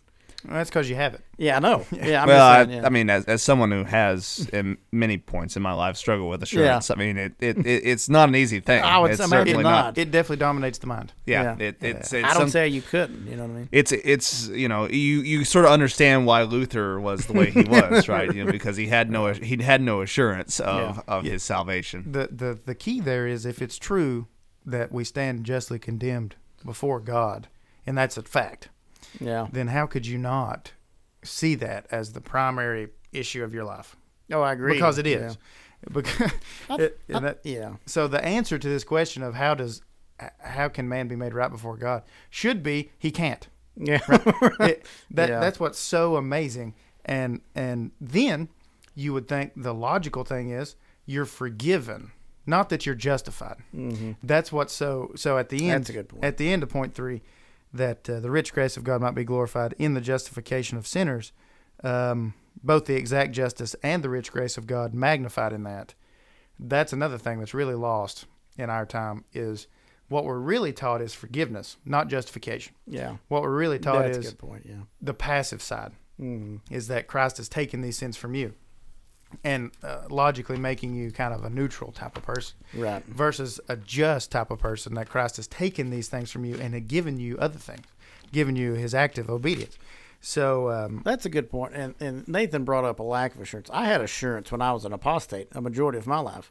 And the reason I had assurance is because, like you said, what I had been taught is justification to a profession, mm-hmm. and profession only. And that's where you stop. You don't need to know anymore after you make the profession. That's the whole point of the Christian religion is that profession. you're in there. because they didn't say this is the mm. covenant, this is the active and the passive obedience, this is what it means, this is what it will look like. They, they don't give you a full orbed biblical understanding. They simply articulate justification to you over and over again every Sunday to the point of profession. And that's what brought forth false assurance because I mm-hmm. have the profession, therefore I'm justified. And they're saying this profession is spirit brought, and this is what it does the active and passive, the imputation, all those things which are necessary. It's not academic, okay? This is not this is not a, a college exercise for seminary grads. This is to say this is what it means to be justified. And without this full ordered understanding, assurance is based upon whims and you know, and emotions, right? So mm-hmm. yeah. How you feel? How you feeling, right? Most And I the felt time- great. mo- I felt great the majority of my life. I should not have. So you know what I mean? yeah. Yeah, false assurance is even uh, probably the most terrifying thing. yeah. Yeah. Yeah, that's Uh, true. So they use about the just and the justice and the grace magnified in Romans three twenty six. God may be just and the justifier of those who have faith. That idea of um, God upholding His standards of holiness, and at the same time being able to forgive sinners. I think it's Paul Washer that says that's really the biggest mystery in the Old Testament. Is you, you see lengthy passages of "I'll be merciful to you," mm-hmm. I, "I'll save you," "I'll forgive your iniquities," and then you see multiple passages of the soul that sins shall die. Yeah. Mm. And those things don't seem to have a, a how. Right? How does that work? Yeah. Well, the cross is the ultimate meeting point for those two realities. I mean that that's The where only those two one. things come. That that is that is the only way that those two things come together. Yeah. Um, and it's important to emphasize the fact that there is an utter lack of merit in these things. I mean, we don't merit uh, the grace that is being bestowed in this situation. Uh, we are rather uh, the recipients of something which is uh, entirely apart from ourselves. Um, I think it's always a good point of reiterating. Uh, you know, probably one of the most famous verses out there. You know, John three sixteen. Right. That's uh, really big, important. Now, what was that second? I can't remember. um, Let's ask Tebow. Tim Tebow. Tebow and all over the, the football. field. There we go. But uh, for God so loved the world that he gave his only begotten Son, that whosoever believeth in him should not perish but have eternal life. Right? That's Mm-hmm. that's you know that's a pretty famous um verse. I mean, I think uh, Yeah. you know there's a country song about that, right? John Cougar, John Deere, John three sixteen, something like that. Um, but there you go. but um, you know, it, but fundamentally, I, I mean, the big issue there is, I mean, for me, the thing that always amazes me about John three sixteen when I read it is the fact that it, you know, is that very beginning God so loved, and in Mm-hmm. the Greek it actually reads in this way or in this manner God loved the world. So basically, Mm. it's saying this is the demonstration. This is actually what God did to Yeah. demonstrate His love, right? That He, he sent His only begotten Son. Right. And that, if you don't get anything else out of this chapter, that's the simplicity of the gospel. Okay. That it's as simple as it can be. It's simple, but it's not simplistic. Okay. It's mm-hmm. not simplistic because God so loved the world that he, that, be, that he sent his only begotten son. Why? Because he made a covenant man. He needed someone to fulfill the covenant. This man perfectly does that and imputes that to you. That's all implicit inside of John 3.16. If you don't understand those things, you're not going to fully understand what John 3.16 means, right? Yeah. You can't just take that in isolation and say, well, God so loved the world that he gave the only begotten son. What does that do for me? How is that imputed to me? How do I obtain those things, right? It's simple, but it's not simplistic. Yeah. Amen. All right, good. Okay. So, Everybody agree with that? You good with that, Mitch? not I, I everybody. disagree with everything. Who let you on here, man? not everybody agrees. That's for sure. Oh, that's yeah. Uh, paragraph four. That's I'm just saying that's the important of theology. Okay, what we're It does doing matter. here is not academic. I'm just Yeah. saying you have to understand these things if you want to grow in your faith. Practical theology. Yes, amen. And it's all practical. It Yeah. is, yeah. I mean, it's it, there's a. I mean, the, theology in the ivory tower, theology in like a vacuum of just Like a scholastic intellectual breed, pursuit yeah. Mhm. is not really very useful at all. It, Right. it has to be practical, otherwise it's quite useless. Kind of useless, right? In speculation. And So, yeah. all theology. Uh, so, I'll give a personal anecdote. I hate to do it. I really do. So, I went to a conference once, and uh, a teacher there said, The Bible is not a book of theology at all, it's a book of narrative. Now, I think he was wrong on that. Okay. I think what he meant was the way in which we gather theology from the scripture is actually not the way it's presented in a systematic theology textbook. So, Paul doesn't teach on kenosis Mhm. isolated from personal application of imp- imitating that. yeah, Right. Agreed. So the emptying of Christ is a doctrine. Kenosis, cor- rightly understood. Let's say it that way. yeah, there's well, a the Greek word. The Greek word. The Greek word, right? okay, good. Christ laying aside his uh, exercise of his divine attributes. Yeah, He teaches that in the context of the, imitate this. right. Yeah, Right. of personal, of humbleness. Of, Yeah. yeah, And so it is in all uh, the New Testament epistles, for example. It's always in a context. It's never Yeah. like here is the doctrine of sanctification. right. It's always this is what you Mhm. are experiencing, right? Yeah, So agreed. That's a good point. not that you because you need systematic theology to understand it, Yeah, and that's just good. but then you have to apply it. right. Agreed. So anyway, uh, I didn't shoot that guy or anything. I think I think what he meant I agree with. Yeah, Right. yeah, I agreed. So he doesn't write to uh, Corinthians and say, "Hey, this is how you should do church discipline." They're saying, you know, it's like that's Yeah. the whole treatise. They're saying we have this problem, we have this practical problem. What should we do? And, he, this. and then he takes theology like Right. this is what the then he spirit applies it. Yeah, the spirit is in you, Mhm. right? So don't go with prostitutes. I mean, pretty how, straightforward. It, stuff. can't get how much more practical can you get? yeah, I agreed. Agreed. All right, paragraph four. God did from all eternity decree to justify all the elect, and Christ did in the fullness of time die for their sins and rise again for their justification. Nevertheless, they are not justified personally until the Holy Spirit in time does apply does actually apply Christ to them. So we we definitely need some scriptures for that one. Uh, Galatians three eight, and the scriptures, foreseeing that God would justify the Gentiles by faith, preached the gospel beforehand to Abraham, saying, "In you shall all the nations be blessed." I'll come back to that one. First Peter one two, according to the foreknowledge of God the Father, in the sanctification of the Spirit, for obedience to Jesus Christ, and for sprinkling with His blood. That's the opening of Peter's first epistle there, almost the greeting that you are you are set apart this way. This is this is the work of God that's been applied to you, and he breaks it up. I, we'll just spend all our time, I think, on this particular one because it highlights everything this particular paragraph says. So um, where where are they getting this idea of the Father's work, the Son's work, and the Spirit's work? Not only First Peter one two, but First Peter one two has it all packaged up in one verse, so to speak. So this idea of the foreknowledge of the Father is encompassing predestination and election primarily. Uh, so systematically, this idea of foreknown is is um, a pre love of a person, so to speak. This idea of knowledge not being knowing what you will do, but the knowledge of this is what you will be. Known in the biblical sense No. as Adam knows his wife, like loving. Yeah, in that Yeah. sense. So foreknowledge would encompass both election and predestination, and other places say that clearly.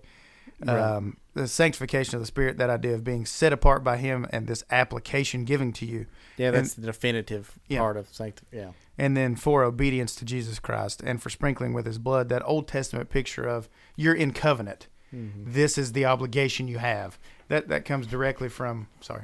Uh, no, the,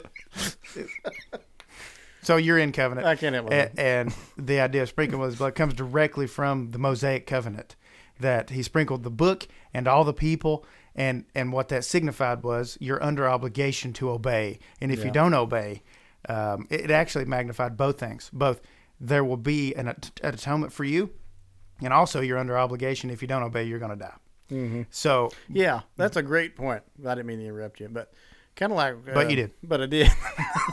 but I did interrupt you. Kind of like uh, I think it was somebody I work with. I asked him. It was over um, over Easter, and I said, Do "You teach your uh, grandkids about Easter," and he said, "No, I need to make. I need them to make their own decisions." and I, I immediately thought like. Uh, Okay, so they can. So when we understand this, is people can not be Christians, and that's a decision. But that's like kind of like saying that I wish to murder somebody. Like you can be a murderer and choose to be a murderer. It's just completely and utterly wrong. So when you say they have to make their own decisions, like yeah, they have they have the decision to be made, but the decision is in fact disobedience to God and eternal fire and damnation. Okay, so it's not like this is kind of like a, a, an equal decision whether I want cherry or or, or, or vanilla ice cream. You know, it's not the same. Which was kind of like what he was saying. But anyway, They have to make their own they have to decisions. make their own decisions. Like, so they shouldn't be taught about Easter. I'm sitting there like, what? yeah that's a very I, i've run across that sentiment Uh, that has nothing to do with this chapter but So don't. So, yeah. So don't don't. it just comes. It comes in the mind. No. I'm just saying. So don't teach your children. Hey, you cannot be a Christian if you want, man. Like it's fine. You know. Yeah. That's okay. It's like no, no. You cannot be a Christian and, and, and suffer the wrath of God eternal in eternal hellfire. Like yeah, that's sure you can do that, but that's that's what you're gonna get. Let's let's let's plainly say that. Would not recommend. Well, not. there you go. So the sentiment, though, I think is very popular. Like uh, I have my faith, but I don't want to force that on my children. Right. Yeah. Um, the thing is, uh, Uh, the thing that's lost in that is the state of your children, mm-hmm. and that what actually loving them Means. is- yeah. All right. is to point them towards the truth. mm-hmm. If we believe this is objectively true, we don't care about the offense. Mm, right. Yeah. So, and and ultimately, that's because of the pagan idea of humanity and its autonomy and the and mm-hmm. the, Oh, the biggest thing is don't violate will. You just can't do it. That that's the chief sin. Be nice and don't violate. i just will. Had, i had never i've never heard that nor have I ever thought about that. Like when I teach my children about Easter that I need to wait until they make a decision. I'm just sitting like what? What? Why would you? I mean, wouldn't, wouldn't that be a testimony, right? You know, like like yeah. Daddy, what? Daddy, what's Easter? Right? Well, well, Easter is Just hold on. when we celebrate the resurrection of Christ. That's a good conversation opener, right? To actually give the gospel, is it not? I thought so. I, this guy didn't. so. so yeah. Sorry to interrupt. on a complete side note about the rearing of children, um, yeah, you should make them Christians to the best of your ability. uh, not compulsory. Uh, just like God doesn't compel you either, but at the same time, um, we as Baptists tend to view our children as pagans, right? Right. Um, whereas God has providentially placed them in your home. They have a great blessing, yeah. Yeah. At having This is probably a low bar, but church should be mandatory for your children. Agreed. agreed, Agreed. agreed. So church for us was never mandatory, and it showed in my life. Oh, absolutely. what I'm saying? yeah. So You- common you shouldn't- grace. You shouldn't look at your nine-year-old and say, "Hey, buddy, you want to go to church today or not?" It's it's get up and go to ch- get up, get dressed. We're going to church. Unless that mean- child is like John Calvin, then they're going to say, "No, I want to play with these trains or something like." Okay, we, you can play with the trains after we get back, buddy. You know, we're going to church. Yeah, you definitely shouldn't ask my two and a half year old if he wants to. My, my children actually like going, so you know. Oh, yeah, but anyway, Blessings. So they are um, they are women though, so that probably helps. Just as far as them sitting still and things. Oh, I mean, okay. yeah. yeah. Not so, any, any kind of preferred status. I don't think. So in in in one verse, so to speak, in the introduction, in the opening greeting that Peter gives to his audience in his first epistle, he highlights the triune work of God in salvation. So what they're confessing here is that God, specifically God the Father, from all eternity decrees and ju- to justify the elect. That is, it's going to come to pass because it's decreed. That's the decretive will of God on display. And Christ, in the fullness of time, did die for their sins and rise again for their justification. Nevertheless, they're not justified personally until the Holy Spirit in time does actually apply Christ to them. And that's the triune work of God in uh, saving sinners, right? Yeah, I mean, so that's particular redemption, and then that's a reaction, a positive, I mean, a negative antidote against uh, like a eternal re- regeneration, or that you're regenerate from childbirth, from ch- from infancy, if you're in fact elect. Right. or just a general calling which is available to everybody. I mean, Right. it's very specific here in the language. I mean, this is a, I mean, this obviously is a Calvinistic document, and this is Mm, a right. Calvinistic paragraph, which, I mean, you know, you do have to deal with that. I mean, that's one of the things you have to come to terms with, right? Is, um, you know, most. I would, I would I would say this. Most Baptists I run across do believe in total depravity, right? Yeah. that, that's one of those those fundamental doctrines that everybody believes in. But the question you have to ask yourself, Art, if you really believe this about people, right, that mm-hmm. they are dead in sin, they are rebels against God, they hate everything that God that, that God stands for. What would honestly compel someone who by their nature is that way to actually become a Christian? A change of nature. to to to be something. You know, I mean, are going to say, well, I know, I I know, I love my sin. I know, I love everything about who I am. I know, I love this stuff. And God But- loves me too. So just the way you are, baby. But you know, but man, I, I want to give up all of this stuff, and I want to become a Christian. Yeah, mm-hmm. what I, you you really have to ask yourself how does, and you know, I think it's important to point out that obviously, you know, like take for example Wesley. Wesley had to figure that out, right? He had to come up mm-hmm. with, all right, well, how do I? All right, I do believe this. You know, I mm-hmm. believe in this Yeah. depravity thing. I also believe in this free will thing. So how do I make these two things work? And the answer was Prevenient. prevenient grace. which you know. which I have never ever even heard a citation of a scriptural reference ever for. it. There isn't one. That's just not there. It's John three sixteen. John three six. That, that's the citation. the believing ones. That's what the, whoever shall Well, believe. The disagree. believing ones. yeah, so- pas ho pisteuon. There what, you all go. the believing oh, ones. Oh, ones. that sounded nice. I Yeah. like that. what side of there is the general atonement made for the world, and the general uh, fairness of God and His character? Oh, okay. Right. That's So it's not a, it's not an actual scriptural. Well, yeah, yeah, it's it's it's it's not fair. so therefore, Yeah. prevenient grace. I mean, it's it's kind of this magical thing, right? It's this magical grace that's given that makes that puts you in a middle ground where you can now decide. You Yeah. can now either accept or reject. It's it's but yeah, Yeah. it's not scriptural at all. It's not. Um, you know, the reality of the situation is it, it's something that was trying. You know, we already had a some brilliant minds who had um, who had come to discover the doctrines that we're talking about here. And I mean, it's just a situation. I would say when when it comes to what we call Calvinism proper, you know, the idea of uh, election, of, of predestination, of um, of particular redemption um, that particular one, which really is for most people the hardest one to swallow, right? And you know, and also one of the toughest. Uh, I mean, because it isn't. I mean, I would say it's not a doctrine that is explicitly there in the text, but it's it's everywhere necessarily implied. contained, It's yeah. necessarily There contained you go. because if you take all of these premises together, you have to come to, all right, well, how does someone actually become made alive? And then obviously we have descriptions like Ezekiel 36, which give us a picture of how that actually works. And it really becomes apparent that God's the one that's doing this. Yeah, we we must never hold Scripture to the standard that it has to be explicitly word for word stated to teach it. No. Because at that point, you're not. How do you get get? So is abortion wrong? The answer is yes, because of principle, not because it's directly addressed. Well, let's go even more fundamental than that. The Trinity. I Trinity, exactly. You know, you Yeah. don't have. Uh, there is nowhere in the Trinity that that there, there's nowhere in the Bible that gives an explicit doctrine of the Trinity, but we, Mm. it's something we gather. The KJV people would say there is. Yeah, we're talking about talking about First John five How you seven. had him, yeah. Yeah, Sorry, uh, I don't know why I bring up these things. I can't help myself. In lieu, in lieu of First John five seven, Yeah, we do have First Peter two that we've already talked about. that Yeah. specifically highlights the three members of the Godhead and their specific roles. yeah, but that So- language is not used. That language is completely derivative out of the teaching of Scripture. Oh, sure. Yeah. yeah. So So if you're looking for explicit statement, as in the Father is God, the Son is God, the Spirit is God, and those three are one, like, They're not the the Son Yeah. is not the Father. The Father is not the Son. right, all the- all First good John things. five seven does say that. they're all co-equal and co-eternal persons. Only in the Latin does it say that, Mitch. So uh, this idea of being Uh. raised for their justification, that's direct language from gosh. Hang on. I want to say they cite it. Romans 4:25, which says uh, who was delivered up for our trespasses and raised for our justification. So just seeing as how we have a theological podcast here. How do you connect how do you connect the raising of Christ to justification? Yeah, so the raising of Christ is the the capstone of justification because then he takes the penalty death and then rises again and conquering over that penalty.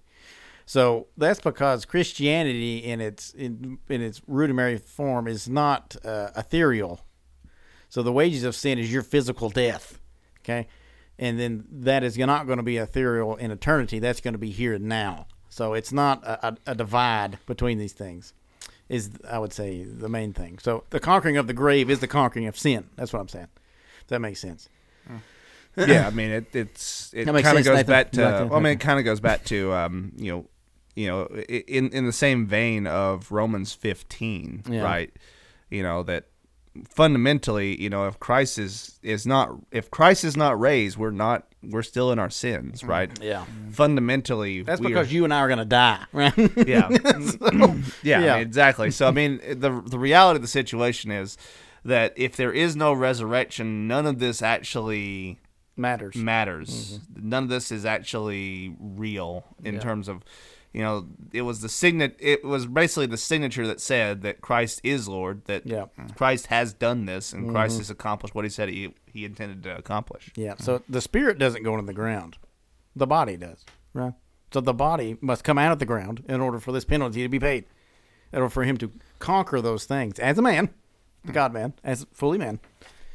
100%, well, fully, we'll say fully. Fully, fully man, fully God. as, as, as that, paid the penalty, which is death, right? And then rose out of that and, in conquering over it hmm. without seeing corruption. So you don't think he just rose in the hearts of his followers? no, No, this isn't the PCUSA church. this isn't that kind of podcast. Christ rose in the hearts of His followers. He's alive in the hearts of somebody. We don't really want to say. That sounds like is. a. That is such a Hallmark movie type of cinema. I mean, that's just like I don't know whether PCA you know, like teaches that like or not. Santa. Santa lives in our hearts, right? You know, that, that, that's, that's that's the same kind of notion as what we're. we're he may not actually come down the chimney. He may not come down the chin, But he's there, guys. but he, he lives and dwells in our hearts. Oh man. Yeah. So Christ uh, actually physically raises, is physically alive, and sits physically at the right hand of God, ruling and reigning, subduing his enemies. And that one of those enemies is death, which he subdued at his resurrection, which will come forth in time when he returns and defeats it fully. And he's putting his enemies under his footstool. Yeah. Psalm 110. And Psalm 2. And for Corinthians 15. All right. Good. So yeah, I would. I tell I would tie those things together. Hmm. If that makes any sense. Before I So paragraph four got off subject. is saying that God the Father decrees to justify the elect. That's a massive statement. Uh, that's the starting point of this idea of the work of God being solely uh, how people are saved. So He chooses which ones, and He decrees that that's going to fully come to pass. That means it's going to happen, right? So that's step one. Uh, then Christ in time, as Galatians four four, in the fullness of time, Christ comes, born of a woman, born under the law, to redeem those who are under the law, and everybody's under the law. So, so this uh, in the fullness of time, based on what the the decree and the plan and purpose of God Mm-hmm. alone, right? Not not because finally Rome had some roads. Because you hear people say stuff like that. Okay, finally we can get the gospel out. Rome built roads, and he came at the right time. well, I mean, listen. the providence of God also Yeah, does that's include sure. the fact that you That's know, part of it. That's just I not mean, the ultimate thing. You know, there, this was a unique point in history, right? I mean, there's a reason God chose this That is time unique. Yeah. um, to do what He did. I mean, and and, and and obviously, you know, I mean, I think it was Octavius Winslow who said Oh, effectively oh, that you oh, know, Octavius. you know that that that uh, our Lord actually, you know, created the tree that he was hung upon. He he nursed or he raised from infancy the men who would nail him to the cross. I mean, he was in complete and total control of all of those things, all of the elements um, of what was going on here. And Yeah. so, because of that, I mean, you know. It, was it it's not that it had to be this time but on the other hand maybe it was this was the time that that yeah. you know, I mean, this was God set up everything for this time, for this moment. Yeah, that's a good uh, example of God's meticulous sovereignty. Yeah. So the fullness of time is multifaceted. The fullness of Yeah. time of the plan of redemption, making sure, making so that's use of means to gather in the nations, right? So he uses Rome, uh, the evil agent against him, as a means in which that he spreads his gospel. Yeah. Yeah. Yeah, it's amazing to think of. Yeah. Um, Mhm. So, nevertheless, they're not justified personally until the Holy Spirit in time does actually apply Christ to them, yeah, and that's even we talked about that yesterday. Well, As their, uh, on the effectual call. Mm. So we're not, Calvinism. okay. So, hang on. Yeah. The uh, last paragraph touches on the Old Testament idea. Yeah. Uh, Mhm. So that's always been that way. That's that's what's truly amazing is that this way of salvation, the work of the Father, the work of the Son, the work of the Spirit, before and after the completion of the part of the Son, so to speak, is always unanimous. It's the same. Yeah. Um, the the atonement is retroactive. yeah. and f- and forward active. I don't know the word for that, but it's forward looking as well. Well, it's important here that it makes a distinction that, I mean, it, it distinguishes things that I think a lot of people don't distinguish their minds and why they object to this idea so much is, uh, you know, the idea of God eternally decreeing these things. So this happened, you know, and you can go back to Ephesians 1. I mean, this is something that is eternal that happened in ages past. And yet it ha- actually really occurs in time when he saves us personally, right? Yeah. And that could be, yeah, I mean, that's true both forward and reverse, like Yeah, you said. yeah. I mean, that goes backwards towards the saints of old and forwards to us now. and we we talked about that in effectual calling. This is a straw man of the position to say, well, you're never really lost in. Another straw man, Yeah. a, a, a good one, is that uh, similar to that is that you're saying there's no personal need of Mhm. repentance, faith. Uh, Fatalism. absolutely Yeah. not. Absolutely not. Mm-hmm. Yeah. But that's constantly used against the idea of predestination election. All of those things are the means by which this actually occurs in, in, in mm-hmm. time. And I think I think the real indigestion people have is that they don't have that category of means, and uh, there's no balancing of God's decree versus means that He uses to accomplish. I think that's the reason it's dangerous, and I've seen this firsthand on a couple of instances. When people have this idea that God's outside of time. Now, what they mean by it most of the time is true, as in he's not bound to it or, or caught up in it. He only works inside of time. So just because Christ is decreed from the foundation of the world does not mean that Christ doesn't literally have to come wrap himself in flesh and, and live the perfect yeah, life you see, die. you see, so you see it in the life of Christ, as you see basically all doctrines really reach their fullest expression in His ministry and His life and what He reveals. But in in in the Gospel of John specifically, you see not my time, not my time, not my Mm, time. Right. You see the Garden of Gethsemane saying, "If it is possible, let this cup pass from me." You see you both see the, those the realities. full humanity of Christ on display. Uh, and MacArthur, the greatest American theologian, um, MacArthur Uh, brilliantly, I think, says this is what you should actually expect from a righteous man. I'm going to get you a shirt made with that on it. That'd be fun. Okay. Um, I'll turn it inside out and wear it.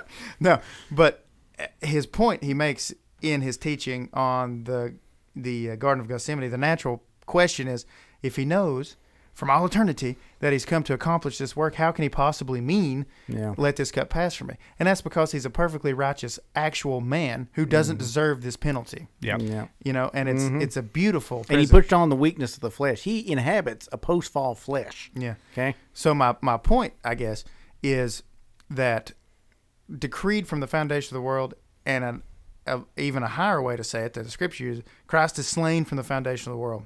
At the same time, Christ, by his own human volition, has to submit to that, Yeah. and he does that where we Come forth in time. for we never do. Yeah. And uh, it's a beautiful presentation of how that balances. And and I would make the argument here that I mean, at the end of the day, it's kind of irrelevant to make an argumentation there because it's in the scripture, right? I mean, this sure. is not something that's like uh, you know the Bible actually says that this is what God does. Isaiah forty six. 9 through 11. I am God and there's none else. I am God and there's none like me, declaring the end from the beginning. And from ancient times, the things that are not yet done, saying, My counsel shall stand, Yeah. and I will do all my pleasure, calling a ravenous bird from the east, the man that executeth my counsel from a far country. Yea, I have spoken it, I will also bring it to pass. I have purposed it, I will also do it. So I mean, it's and and and this I think you know this makes it very clear. It's not just God knows things, right? He's Yeah. actually doing That's these important. things. He's actually accomplishing these things, and if he's accomplishing these, thi- if I mean, if he's got everything, you know, done completely all the way down to the movement of a bird, the flight pattern of a bird, hmm. then how can we then at any point think that he doesn't have salvation Right. Worked out? It's, yeah, when you see that, your God, your God becomes much, much bigger than he currently was before. Mm-hmm. yeah. yeah. So, I, th- I think so that's just Ford's recognizing biblical categories at this point: the decree and the accomplishment inside of time. It's, Yeah. it's rightly dividing and recognizing those two categories. And I think at this point, so I've had the conversation in the past that with a minister that you know all this stuff may be true, but it doesn't it doesn't really matter. Nobody cares. Like we're we're practical, yeah. right? All this stuff may be true, but there's no point fighting about it or teaching it dogmatically. So I disagree with that Yep. because it's too. revealed mm, Yeah. and it's given and it actually does produce rightful worship right Oh, right. it and they use john 17 3 in the previous chapter for effectual calling and that john 17 3 is they will know you this is eternal life that they know the father and jesus whom you sent so that how do you know the father and the son it's not esoterically like you said it's because they revealed themselves through what they do yeah. and if you don't know what they do then you don't know them Right. in, in some sense Mm, So- I agreed. it's, it's a beautiful thing. Agreed with all that. Anything else on point four? No. Well, no. I'm gonna stop. I'm Nathan? good. Oh, I think what what I, I mentioned, we mentioned ethereal resurrection. we, we went all over the place on hey, that. one. you were talking about some dude in Easter, so I don't want to hear. That's all I'm saying. yeah, yeah. I kind of got it started. Yeah, thanks for that. Paragraph five. God continues to forgive the sins of those that are justified. And although they can never fall from the state of justification, yet they may, by their sins, fall under God's fatherly displeasure. And in that condition, they usually do not have the light of his countenance restored to them until they humble themselves, beg pardon, and renew their faith and repentance. Yeah, I think the fatherly aspect. So you also have to think of uh, of biblical categories. So the, the held up of repentance unto salvation, and continual repentance is needed for sanctification or growing in, in fatherly pleasure. Let's say it that way, uh, growing in relationship to God. Uh, and when you do not do that, like we, I think we mentioned this at the first of the chapter, you begin to grieve the Spirit. Right, you you grieve the Spirit, you profane the Father, and He will discipline you because you are His child and bring you out of that state. That's what it means by fully and finally falling there. Yeah. So this is uh you can see the practical pastoral application of this. And what's interesting about the confession, in almost every point, not necessarily every point, but there's always a pastoral section, a pastoral paragraph. And this is certainly it here, is that um, holding up two things at the same time. The one thing, John ten twenty eight, um, I give them eternal life, they'll never perish, no one will snatch them out of my hand.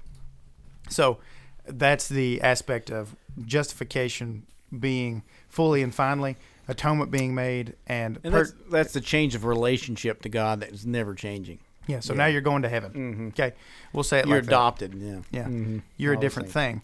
They also use uh, Psalm 32 5, uh, which is that confessionary psalm, if you want to say it like that, of David. I acknowledge my sin to you. I did not cover my iniquity. I said, I'll, I'll confess my transgressions. You forgave the iniquity of my sin. Same idea, Psalm 51. Have mercy on me, O God, according to your steadfast love, according to your abundant mercy, blot out my transgressions. And uh, they actually use, interestingly, Matthew 26 75.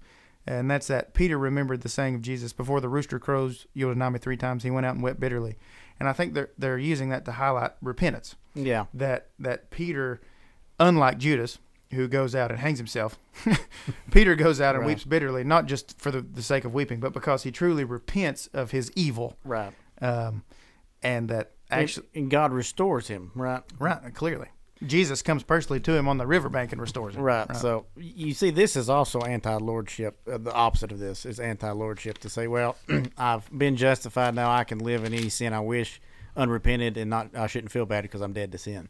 Yeah. There, So- so that's we- completely against the confession here, in, in of course, the scriptures. But of course, Well, that's that's in Romans, right? Shall Yeah, we uh, continue to in sin that grace may abound? Yeah. By no means shall we do that. I mean, how, how, yeah, but I mean, you know, I mean, what we have here is we have. I mean, I'm going to use the word eternal security, right? We- Amen. We, That's have okay. that. Amen. We have that. good. Well, I mean, you know, perseverance of the saints. I mean, the saints will There persevere. I'll add a inevitably. one. Preservation. Preservation. Preservation. Romans eight thirty eight to thirty nine. For I am persuaded that neither death, nor life, nor angels, nor principalities, nor powers, nor things present, nor things to come, nor height, nor depth, nor any other created thing shall be able to separate us from the love of God, which is in Christ Jesus our Lord. Amen. Amen So there. that's this aspect. They'll never fully fall. It's not possible. yeah, and- fall away. Yeah, Mhm. Yeah. So stumble. You can stumble. yeah, Yeah, and uh, as we've all been in some sort of practical ministry to people in our lives, I'm sure, I would wager that we've all encountered the guy or gal who has this argument, and here it is. So you're saying that a dude goes out, gets wasted, smacks a bus full of kids, and dies. He's going to heaven. Smacks. Okay, so Not saying that it's impossible. um, you know, i- i- is that is that is he in a good spot there? I mean, no, he's not in a good spot there. I mean, I would certainly say, you know, that kind of behavior evidences that maybe they weren't converted, possibly. possibly. Um, but Yeah. you know, it, it you know it is possible Christians can fall. Yeah. Christians can be in sin. Yeah. Christians, I think it's even possible that someone could fall, be in sin, and die in the midst of that sin. I mean, that that's certainly possible that that could happen. So that that Yeah. what what's meant by that argument is surely you can lose your salvation. Yeah. Yeah. So so the rebuttal that I often give is why do you think he would go to heaven if he didn't do that? Yeah. Right? Mm-hmm. So so it's to make that assertion, to have that legitimate practical question, right? Because it is legitimate. Um, the rebuttal is you actually don't understand justification at all. Do you? If you ask that question, Yeah. you're asking the wrong question. Yep. So And- Paul, so Paul says, if you're dead, to, if you're dead to sin, how can you live in it? That, mm. that's what he says there. Romans hmm. six, yeah. Romans six. So his point there is, and yes, you have been, you have died to sin. You've been justified. So because of that, because of your change in nature, you no longer will live in that. Hmm. That's the ultimate thing. That's perseverance, as in you will now put this to death and look towards Christ. The the confession is going to define a visible saint, someone that which you can give assurance to, someone that does not uh, nullify their confession of faith by heresy or or uh, or sinful living. So someone that's not caught in those things. I mean, here's one thing that I that really bothers me a lot because I see this especially from independent fundamental guys is they'll Yeah. they'll they'll say this person or that person has gone to hell. Yeah. Like for example, I think I, I recently saw one about Jimmy Buffett where they were saying Jimmy Buffett's in hell. I mean, could he be? Absolutely. I mean, certainly his lifestyle is is uh, not one where I would be confident. But the thing is, ultimately, I don't know his heart. I don't know what happened in the final moments he was here on this earth. Right. Um, I, I there's a lot of things I don't know. You tell me Jimmy Buffett's dead? Yeah, Jimmy Buffett, Buffett died. You've been dead for a while. Yeah, for for a number of months now. Oh yeah. my gosh. Wow. I didn't know that. Sorry to break that to you. Now, That's devastating news. But Yeah, I know, mean, I know. I guess the main the main point there is that you know we don't really ultimately know. So even in this situation, in this in this hypothetical scenario, do I know where that person is? I don't know where that person is. You Right. know, does or or is the fruit good? No, the fruit is not good. Um, so that that does, and and that's one of those things where it, it's a good encouragement that we ought to um, keep that in mind. Yeah. You know, one of the key things all of us should be asking ourselves. I mean, if the Lord came back, visited us like right now, in whatever place we're at and whatever we're doing, would we be, you know, would we want Him to be here at that time? Would, would this be when we want, uh, you know, in this moment where whatever we're doing, you know, would that be where we want Him to um, to find us? Um, because that that's the reality. We don't we don't know when our time is up and when you know he's going to visit us in that sense and so in that regard we ought to um, keep that in mind you know i mean that's not a you know getting drunk slamming into a bus and dying is, is not the ideal way to go Yeah. it's not it's not where i want to be uh, in that situation Right. now that being said those things do not disqualify the grace of god in a person's life if they have truly been justified they just Right. don't I agree. um, you know, we are not justified by works, and we are not lost Mm-hmm. by our works either. right. So, you know, that stands in Christ. And that's that's the key. So the difference between what really needs to be addressed with that objection, which that objection or whatever flavor, the the debate about eternal the debate about eternal security is a That's a fine usage, okay? I'm just saying. Most of the time, the way eternal security is used is I've made a profession, now got stuck with me. Yeah, right. Mm-hmm. That's not. It's not truly it. That is the way that it's used in most. yes, that's uh, the way that's uh, used. That does, doesn't that doesn't mean that's what I used to believe You're- when I said eternal security. You're secure. Don't worry. You made a profession. right. I mean, Now he's stuck with you, right? you know, yeah. this guy is doing drugs, but he's just a baby Christian. I mean, and, and you laugh about that, but I've I've heard that. I mean, Yeah. this guy's a this guy's a baby Christian. You know, he's and and uh, you know he's just he he's having some hard times. It's like, well, no, he, he, he- I'm, I'm really He's not persevering. he's yeah. not persevering. Uh-huh, You know, yeah. it's God is not giving him victory in his life. This is a major. This is a major issue. We, Yeah. we need to be treating this pe- person like they need to hear the gospel and need to believe in Christ, not that uh, he's a baby Christian who needs to, I don't know, Yeah. You know, do Yeah. better. At five, I think right here, point five really holds out the need for robust, Chris- uh, robust church discipline. Because the way in Yeah. which that he's going to call you to profession, one of those is through church discipline. One of those is to say, "Hey, call, call you to repentance. yes, Yeah. yeah." So that's the way it's used in Corinthians and throughout the New Testament is to say, "Hey, this guy is in habitual, unrepentant sin. What do we do? Put him outside the church? Why? Yeah. Because you hate him? No, for him to repent. And what's interesting is in that passage that you put him outside of the church for the destruction of the After, flesh, yeah, after a long line so of things, so that Yeah. his soul might be saved. Yep. Yeah, amen. So that's for repentance. That's for the man's good, right? And the cool thing I think in that situation, especially when we're talking about you know First Corinthians seven, is if you go to Second Corinthians, it seems like it worked. Yeah. I agree. Like, I agree. I agree it with that. actually, Yeah. he tells them to do that. It seems like that person was restored. Yeah, it seemed it like they were welcoming worked. him back in there. Yeah, they, they were able to welcome him back in. So I mean, And it they does didn't work. they didn't want to welcome him back in. And No. he had to write and say, No, let him back Let in. him back in. I agree. I think that's what that is. And that, Yeah. as you can see, I think First Corinthians. This is my opinion. Now, hopefully, it's better. I think that's incest. I think that's what's hold, held out there. So you can see the grievous nature of that, and Yeah. and then, then you see the grievous nature of the radical forgiveness of that. Right? Yeah. So both of those things need to be held out and done properly. Yeah. Which is not very well exercised at all, the majority of places. So this is the practical uh, outworking of justification. You might say that that uh, in a justified state. It's a fatherly displeasure which produces in you repentance. So Mm-hmm. so because God perseveres, because his work is present in you, you will do these things. You will f- stumble and fall like like it's possible, of course that we all do daily, but he restores us to these things. Uh, that's because of, of his work in us, because of who he says that we are, and because of his work like like I said, because of his work in us. Yeah, And they do cite First John one. First John is the is the place I think Yeah. that deals with this most practically. It's like um, it's like on the one hand, if you say you don't have any sin, you deceive yourself. Right. Yep. Right. Mhm. And that's I don't think that's I'm not I wonder how It- Wesley got around that one. I don't know. I don't either. Uh, it's not if you say you don't have original sin, Yeah. or if you say you didn't have sin in the past that Christ died for. It's if you say that presently you don't have sin, Yeah. you deceive yourself, If and you the truth is not in you. Mm-hmm. So you have that aspect. Then you have the aspect of if you abide in the teaching we've given you, then you are truly a child of, God. Yeah. Mm-hmm. That that the evidence of this is a true abiding relational standing. So why is it, for example, and that I don't think they cite this either, but in the Lord's Prayer, which is teach us to pray, and it, it- it's not teach us to. I don't think it's not teach us to pray. uh, How do we pray in this one instance? But how do we pray? What's the principles What- of prayer? yeah. yeah. And the first one is forgive us our sins.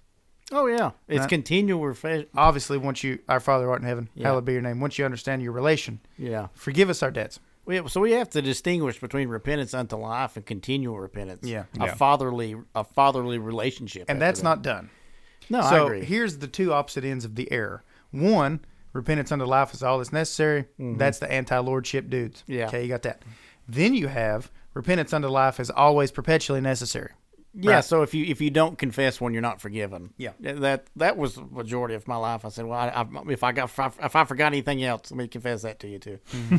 you know, and that's Mm-hmm. which just, you have forgotten that's not the father relationship that's held out in scripture. This fatherly displeasure of what's true. Now, if we put somebody out, if you if you go through with this church discipline and then they don't care, they don't want a relationship with the father, that's good implication of that they were not of us, right? Yeah. So if you send somebody out of the church, ultimately with the nuclear football of, of church discipline, right?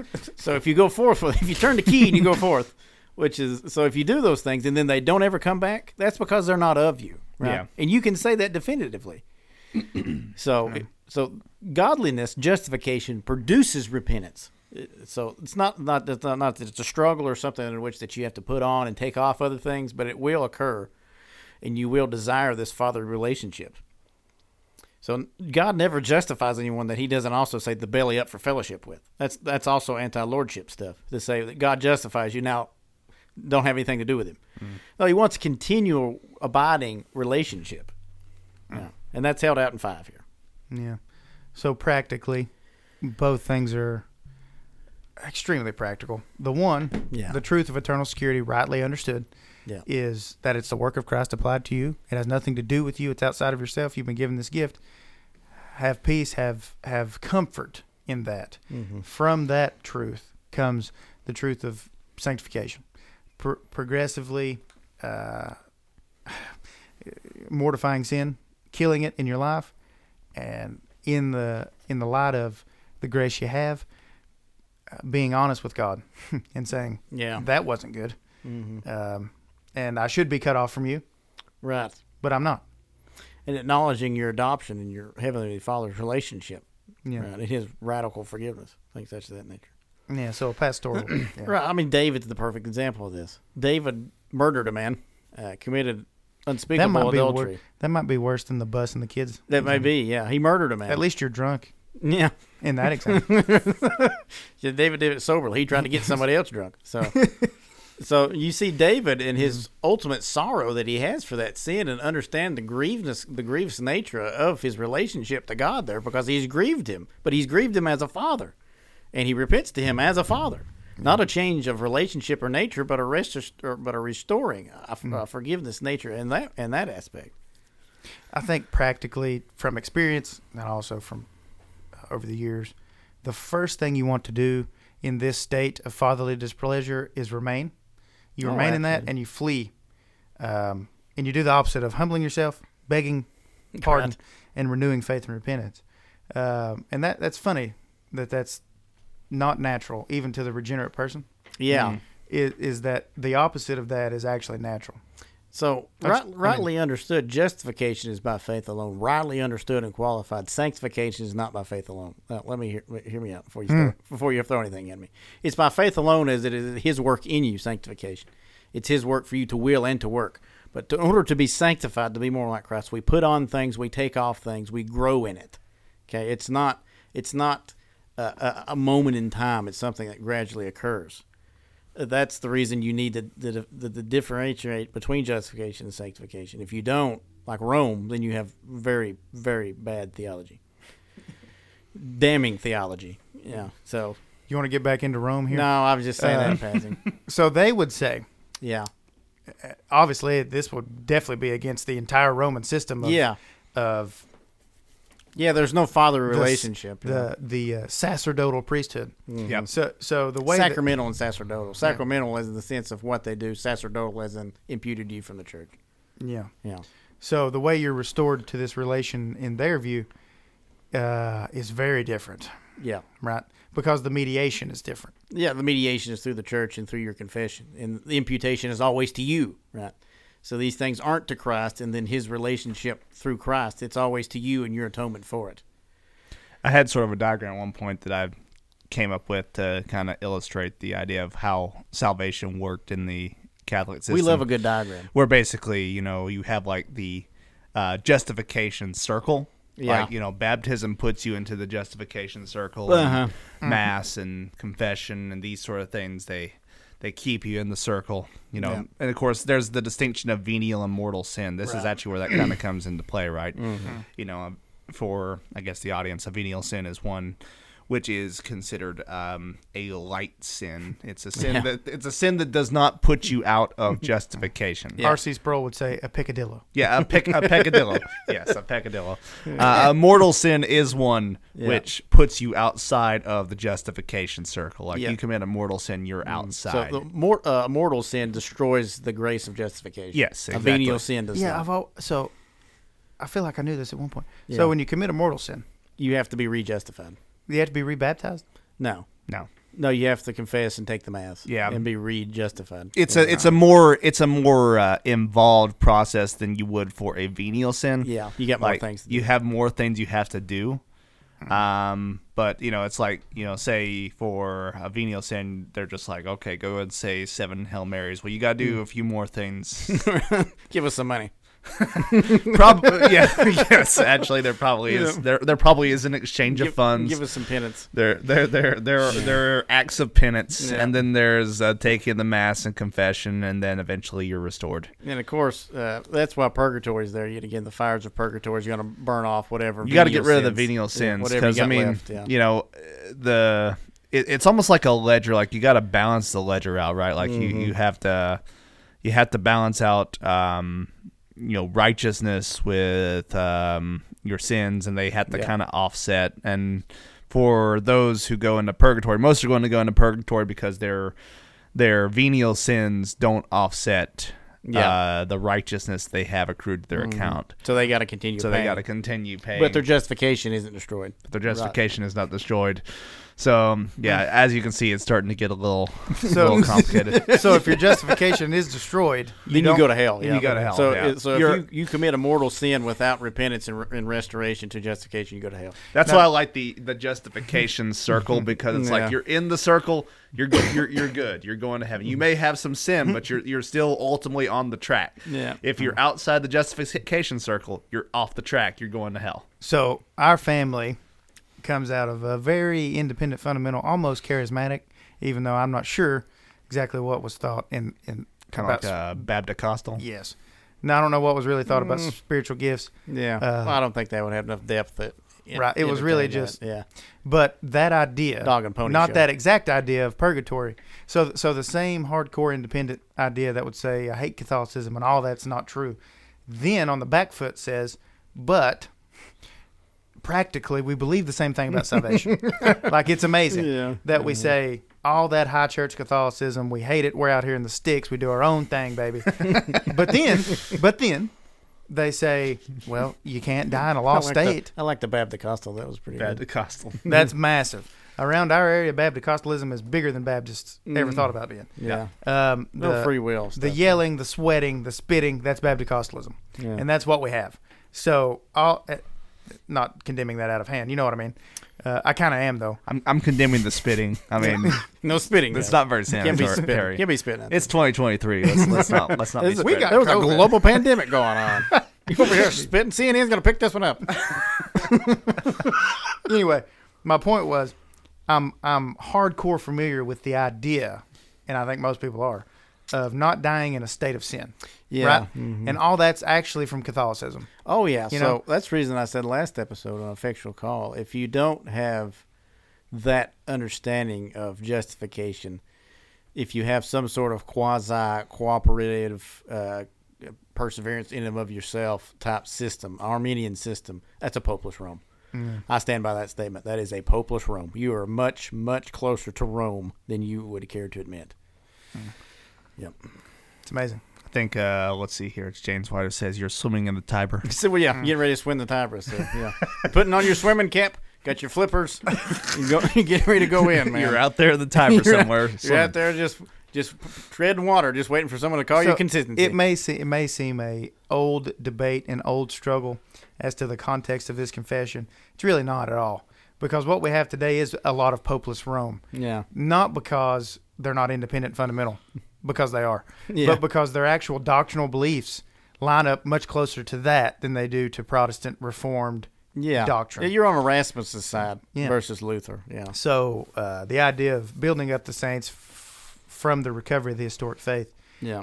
uh, the the the motto, if you will, of the podcast. That that the hope there is not that you would now be confessional for the sake of it, but that you would understand biblical doctrine. Yeah. Right? That- And understand where these issues. the lie. historic faith ultimately that's revealed in the scripture. Yeah. You know. Mm-hmm. So anyway, Yep. uh, anything else on point five? No, I just got a point six. Very practical. It is. Yeah. Do would- church discipline. Strive Yeah. with one another. Help each other to fight sin. I'll say it that way. Okay. That's what your father requires of you. Hmm. Personally and corporately in the body. It's a nice hat. Looks good. Nobody else can see it but you. Because this is an audio podcast. I see it. Nathan sees it. Nathan sees that hat. I see that hat. Nathan has a Tennessee hat on. I do. Mm. Today we're playing Kentucky. That you should- that probably a- won't win. You don't think so? I, I don't know. I'm, I, it- Just kidding. well, you know, it's it's one of those things. Kentucky did beat Florida, and we didn't beat Florida, so there's there's that. Oh, Kentucky now. They're, they're built different over there. I don't know. They're built different. Basketball Wild. Wildcats. It's a basketball school. Wildcats. All right. All right, yeah, We've go- made it. We're at the last point. Yeah, go ahead. The justification of believers under the Old Testament was, in all these respects, one and the same with the justification of believers under the New Testament. That's massive. And we've already kind of touched on that, but I think that's extremely important. Galatians 3, uh, verse 9 is the first citation. And it says, So then, those who are of faith are blessed along with Abraham, the man of faith. Mm. Romans 4, which is where that's where it's at. Right? Romans 4 is where that whole idea is really rooted. Uh, 422, that is why his faith, Abraham's, was counted to him as righteousness, cited from Genesis 15. But the words it was counted to him were not written for his sake alone, but for ours also. It will be counted to us who believe in him who raised from the dead Jesus our Lord. So, in some sense, what's actually asserted is the faith of Adam, Enoch, and the latter, uh, through Abraham, through David, through the whole elect of Israel and the elect of all times are unanimously the same. They're all saved by the same Father, Son, and Spirit, and they're saved in the same manner. by the same atonement.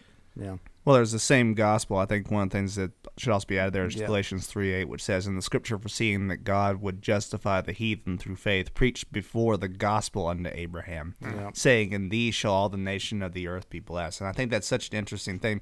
Uh, to get some context there, if you go to uh, Genesis 12, verses 1 through 3, that's actually where we get. Um, that's actually the context of what Paul is talking about there uh, when he says preaching the gospel. Because you know, I mean, at least when I think about that, I'm like, all right, well, How'd that work? how'd that work? You know, and so you know, Genesis 12, 1 through 3 says, Now the Lord said to Abram, Get out of your country, from your family, from your father's house, to a land that I will show you. I will make you a great nation. I will bless you and make your name great, and you shall be a blessing. I will bless those who bless you, and I will curse him who curses you, and in you all the families of the earth shall be blessed.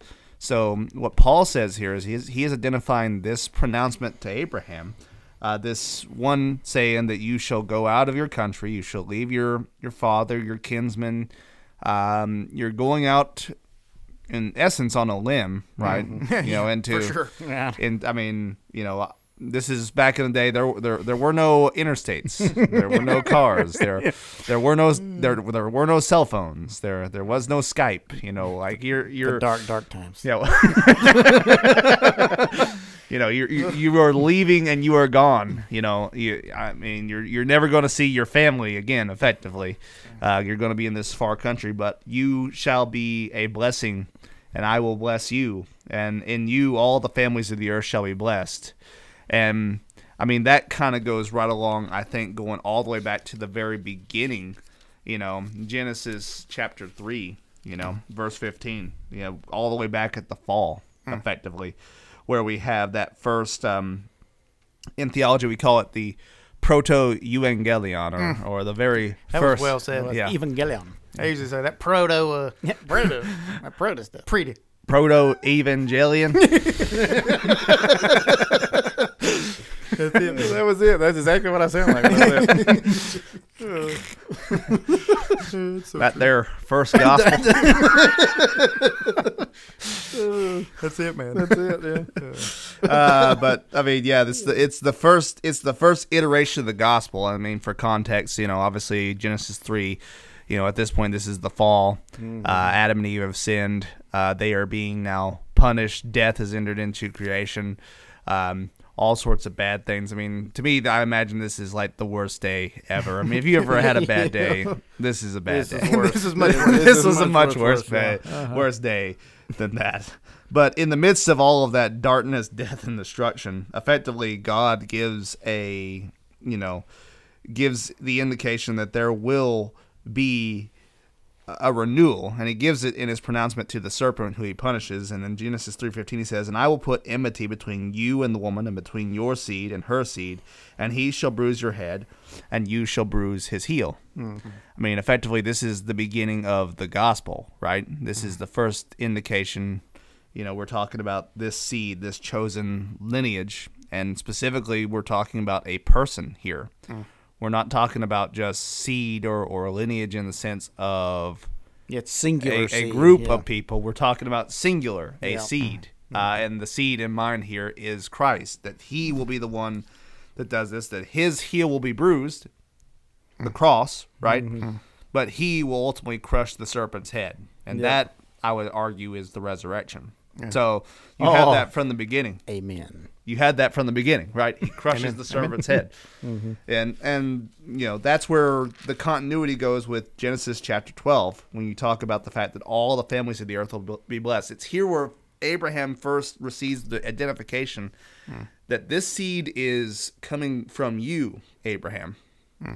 And that's know. the, that's the belief he has. Yeah. That not just hey, I'm going to be great. I'm going to heaven now. No, no, not at all. No, No, that's So- usually what I say. man. Right. it's true. It's very well, and that highlights the necessity of systematic theology. Like this Yeah. allergy against um, putting things together is also very prevalent in our Yeah. time. Like I just want to know what what the Bible says. I agree, but what the Bible means and what the Bible says are unanimous. What the Bible means is equally as important as the verbiage used and the verse cited. Yep. What it means is is what the Bible says as well. Yeah. So um, I often think of Genesis 22 uh, when the gospel. But what's interesting and why why you can't really go there per se for Paul's use here is because this is before that. This is well before that. Before Yeah. before Isaac is even born. Yep. This is this predates Isaac. This Yeah. predates circumcision. This predates mm-hmm. all of those things. So so after Isaac you have and Isaac probably is an older boy, Yeah. at least in his 20s. You, Oh yeah. Yeah. So- the lad. Yeah. the lad. Mm-hmm. So um, the picture of the gospel there is clear as day. and right? Abraham sees it and he sees it. because he sees Christ there. Yeah. He I sees think Christ that's there. how. That's how, in that particular Yeah. usage in the New mm-hmm. Testament, Yeah. he saw my day and he rejoiced. Yeah. That being said, though, what he believes in this justification is that God has made a promise and he'll fulfill it. Yeah. He he believes uh, the Christ. He believes in the Christ, Jesus the Christ. He just doesn't the know seed him. that's going to come from his own body. He just doesn't know him by name. So that's the reason John the Baptist is the greatest apostle among men because he points at his finger and says, "Right there's the Messiah." Hmm. He heralds him by sight. That's what makes him greatest. Well, you see faith demonstrated in, in Genesis 22 Yeah. specifically. Um, it seems all indications here indicate that Abraham had confidence. Uh, one, He he still believed that all the promises that had been made about Isaac were going to be fulfilled, and they were going to be fulfilled through Isaac, and he had total confidence in that. Even as he was going up to Mount Moriah, Yeah. he Yeah, says when to you- his servants, When you think about why was he so con well because he had another seed. Yeah. And right. you know, it's the providence of God in Abraham's life, Mm-hmm. also for our benefit. Everything written down for our instruction. Yeah. Like he had to be it. Mm-hmm. That that was I and the lad will return that's the thing. Yeah. It's it's easily overlooked that it's not just Abraham and Sarah are going to have another child. They couldn't believe they had the one. So he he had to be it. They already had another option, and Yeah, the Lord said that- no. That's a picture of resurrec- resurrection as well. When he says, Yeah. "I will return with the lad." yeah, like you were going to say. I think. Yeah. "Well, yeah, I mean, I stuff. will return. I will." Ret- he tells his servants, "I will. You, Yeah. The the boy and I will return to you." I stole that from you. Yeah. Yeah, but Even though he was going to plunge a knife in his heart. Yeah. Mhm, Yeah. I mean, I think he probably he, he was confident that Isaac would be resurrected. Yeah. I Oh, mean yeah. that that he, he knew. Cause I think you're right. I don't think he was thinking, well, God will give me another child. I don't think that's really. No, no, No. no, No, no, no. absolutely not. That's not going to happen. Yeah. I mean, they it couldn't was- believe they got the one. yeah, that. It, well, I mean, you know, Abraham was a, a hundred and Yeah. Sarah was He, ninety. he getting up there. Yeah, I mean that's. The, the New Testament says his body was as good as dead. he is way up there. Way up there. It's the Yeah. barrenness of Sarah's womb for her entire life. Yeah. It's not that she was just old; it's that she was barren the whole time. Yeah, I mean they had a lot of time at that point Mm-hmm. for for a child to have come, and, and, and a child never came. Yeah, that's definitely post menopause. That then. So, you know what I mean? Yeah, yeah. He's up there. I would say that probably would be. I mean, it, it's it's one of those where naturally the limit has been reached, Yeah. right? The, the, we have we have we have hit the wall here. Yeah. So so point six, I'll I'll say this, and then you can add whatever we'd like. Point six is saying that the substance of all covenants inside the Bible is Christ. That Christ is the picture and the purpose of all those things. Christ is seen there. He's grasped. He when it says that the Old Testament saints, that doesn't mean they're aloof. They don't understand what's going on, Yeah. and somehow they're grafted in. He's saying, right here in the confession, what's being confessed is that all Old Testament saints knew Christ, knew the Messiah, and a saving relationship with Him. Not in the fullness in which you and I have, but in in what is revealed at the time. So I'll say that. I mean, you have to look at like for them. I think certainly Paul takes that viewpoint. I mean, you know, he specifically says that the rock that followed the children of Israel in the desert was was that was Christ. Yeah. right. they were all baptized into Moses, including the Yeah. infants. So I mean, that was basically, you know, that was basically In the Moses, yeah, uh-huh. that was basically the grace of Christ upon them at that time. yeah, for sure. right, absolutely. um, there's a there is a textual thing with the verse I'm thinking of, wherever it is. It's um, that Christ led His people out of the wilderness. Um, Mm. the, the Yeah, I don't, I don't know where. Yeah, I don't know Yeah, what you're talking about. Yeah. I don't know the citation, I but I, don't know what you're referring to. yeah. it's uh, it's the, a direct, not God generically, but Christ. Right. You know, led His people out of Egypt through the wilderness, through the Red Sea. That it was Him specifically. Yeah. But I think you get that picture. Like, take for example Hebrews 11. I think that's a pretty clear indication that Oh, yeah. justification, you know, was always by faith because Yeah. it, it, that's literally the refrain, right?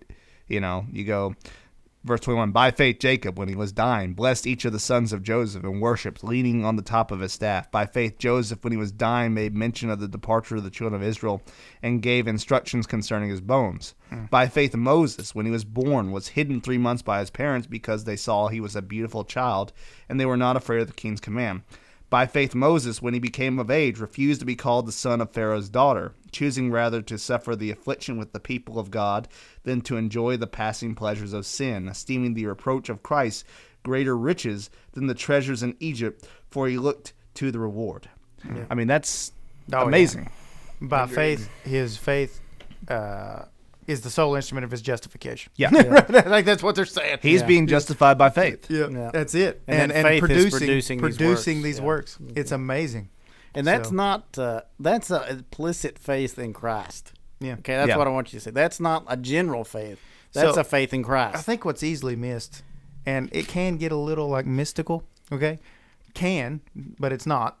It is that it was actually it doesn't have to. You're saying It doesn't have to. It can, uh, but the Old Testament Christophanies, Mm. uh, which I think I would argue loosely, loosely that all theophanies are Christophanies in the Old Testament.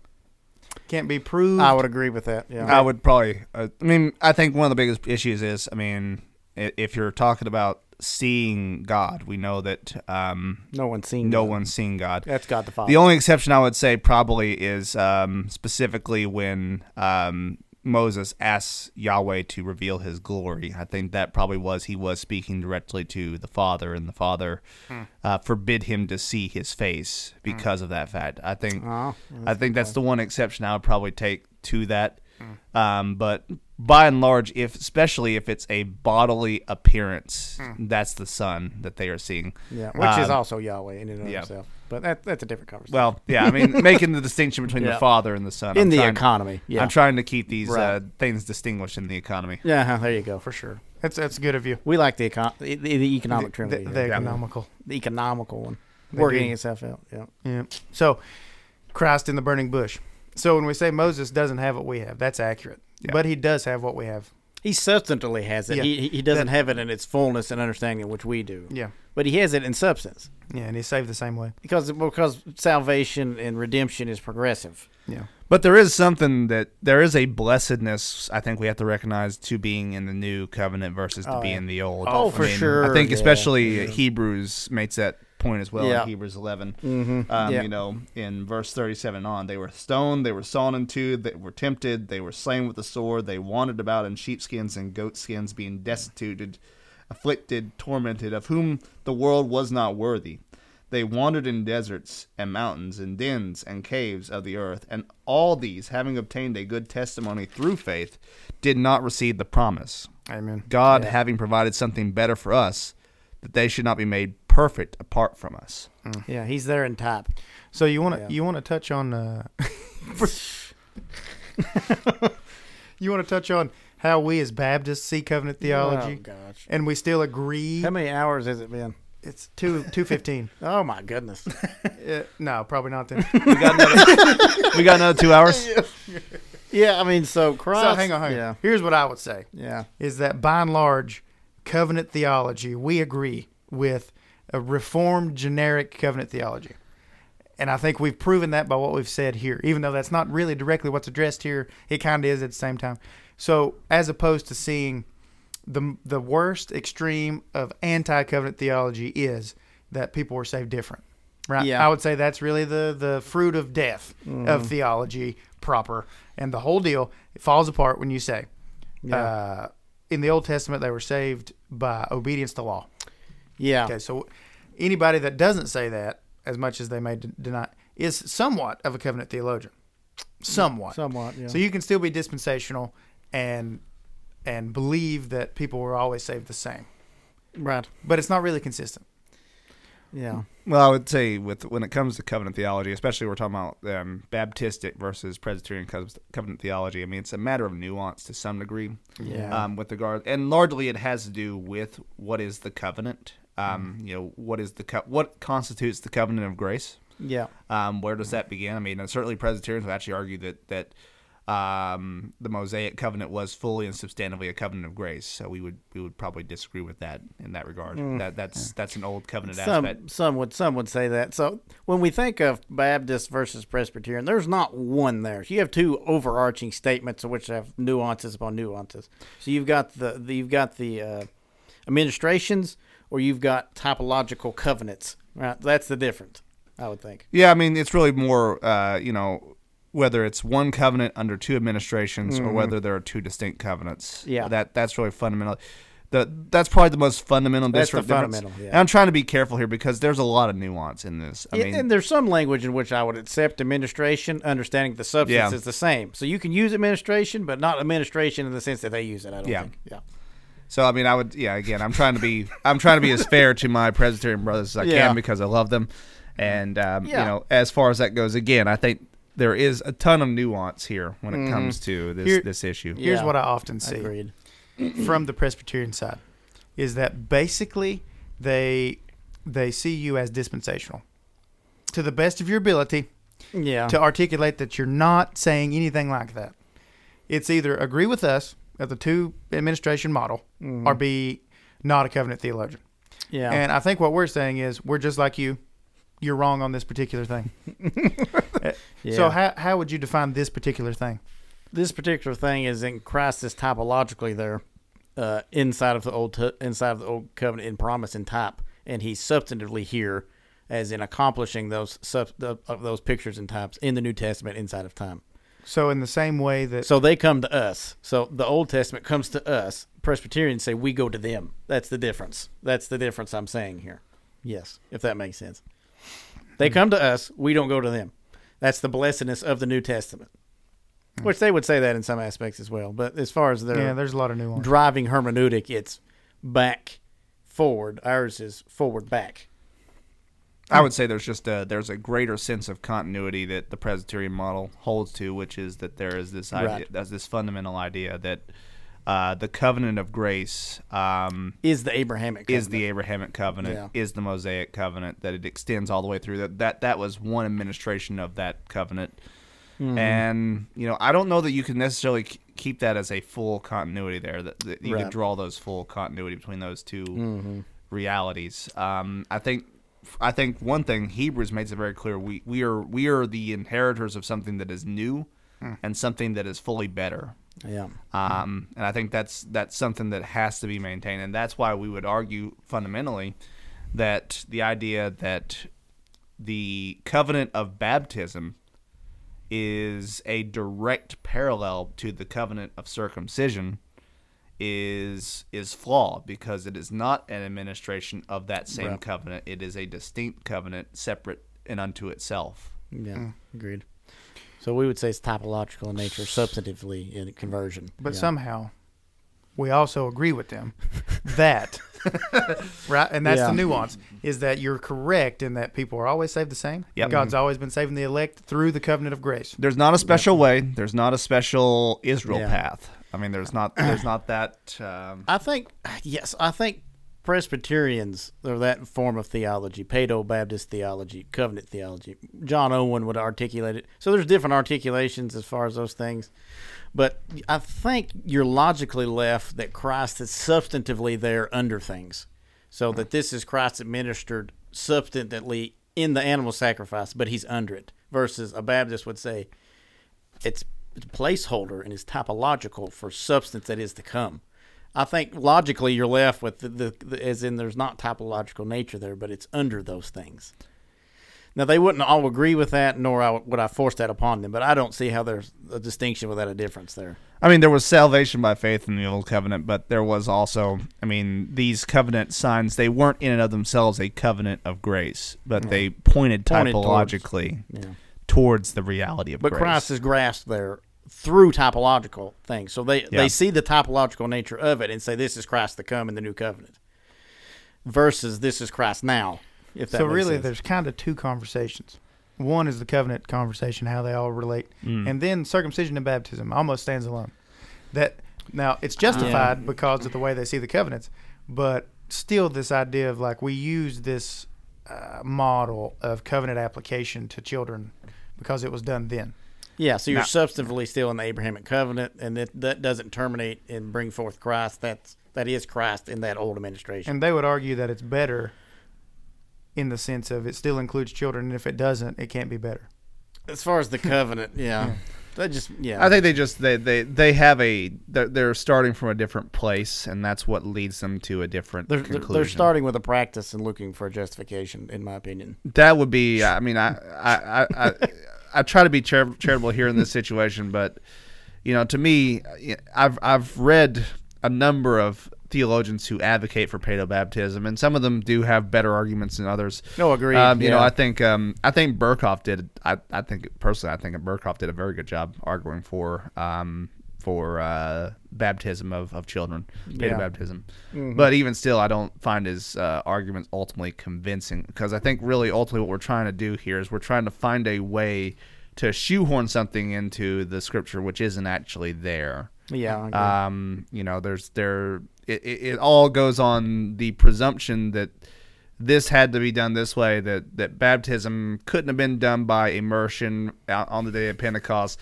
because there wasn't enough water around to do that or that or something along those lines or that um that that um there had to have been infants in the house, uh, you know, in the house of Phoebe or or whichever house or the house of Cornelius or Yeah. or or whatever the case may be. There there had to have been, and it's just well. if they did, they also believed and they also rejoiced too. Agreed. I mean, but I agree. But you know, it's it's one of those where, you know, it, it, it, a lot of it a lot of it hinges on these ideas, and I think again part of it goes back to the construction of the covenant theology does is, is what becomes the fundamental driver of allowing that to be practiced, and so that's really where I think the main argument ultimately really falls. I would Yeah. I would argue.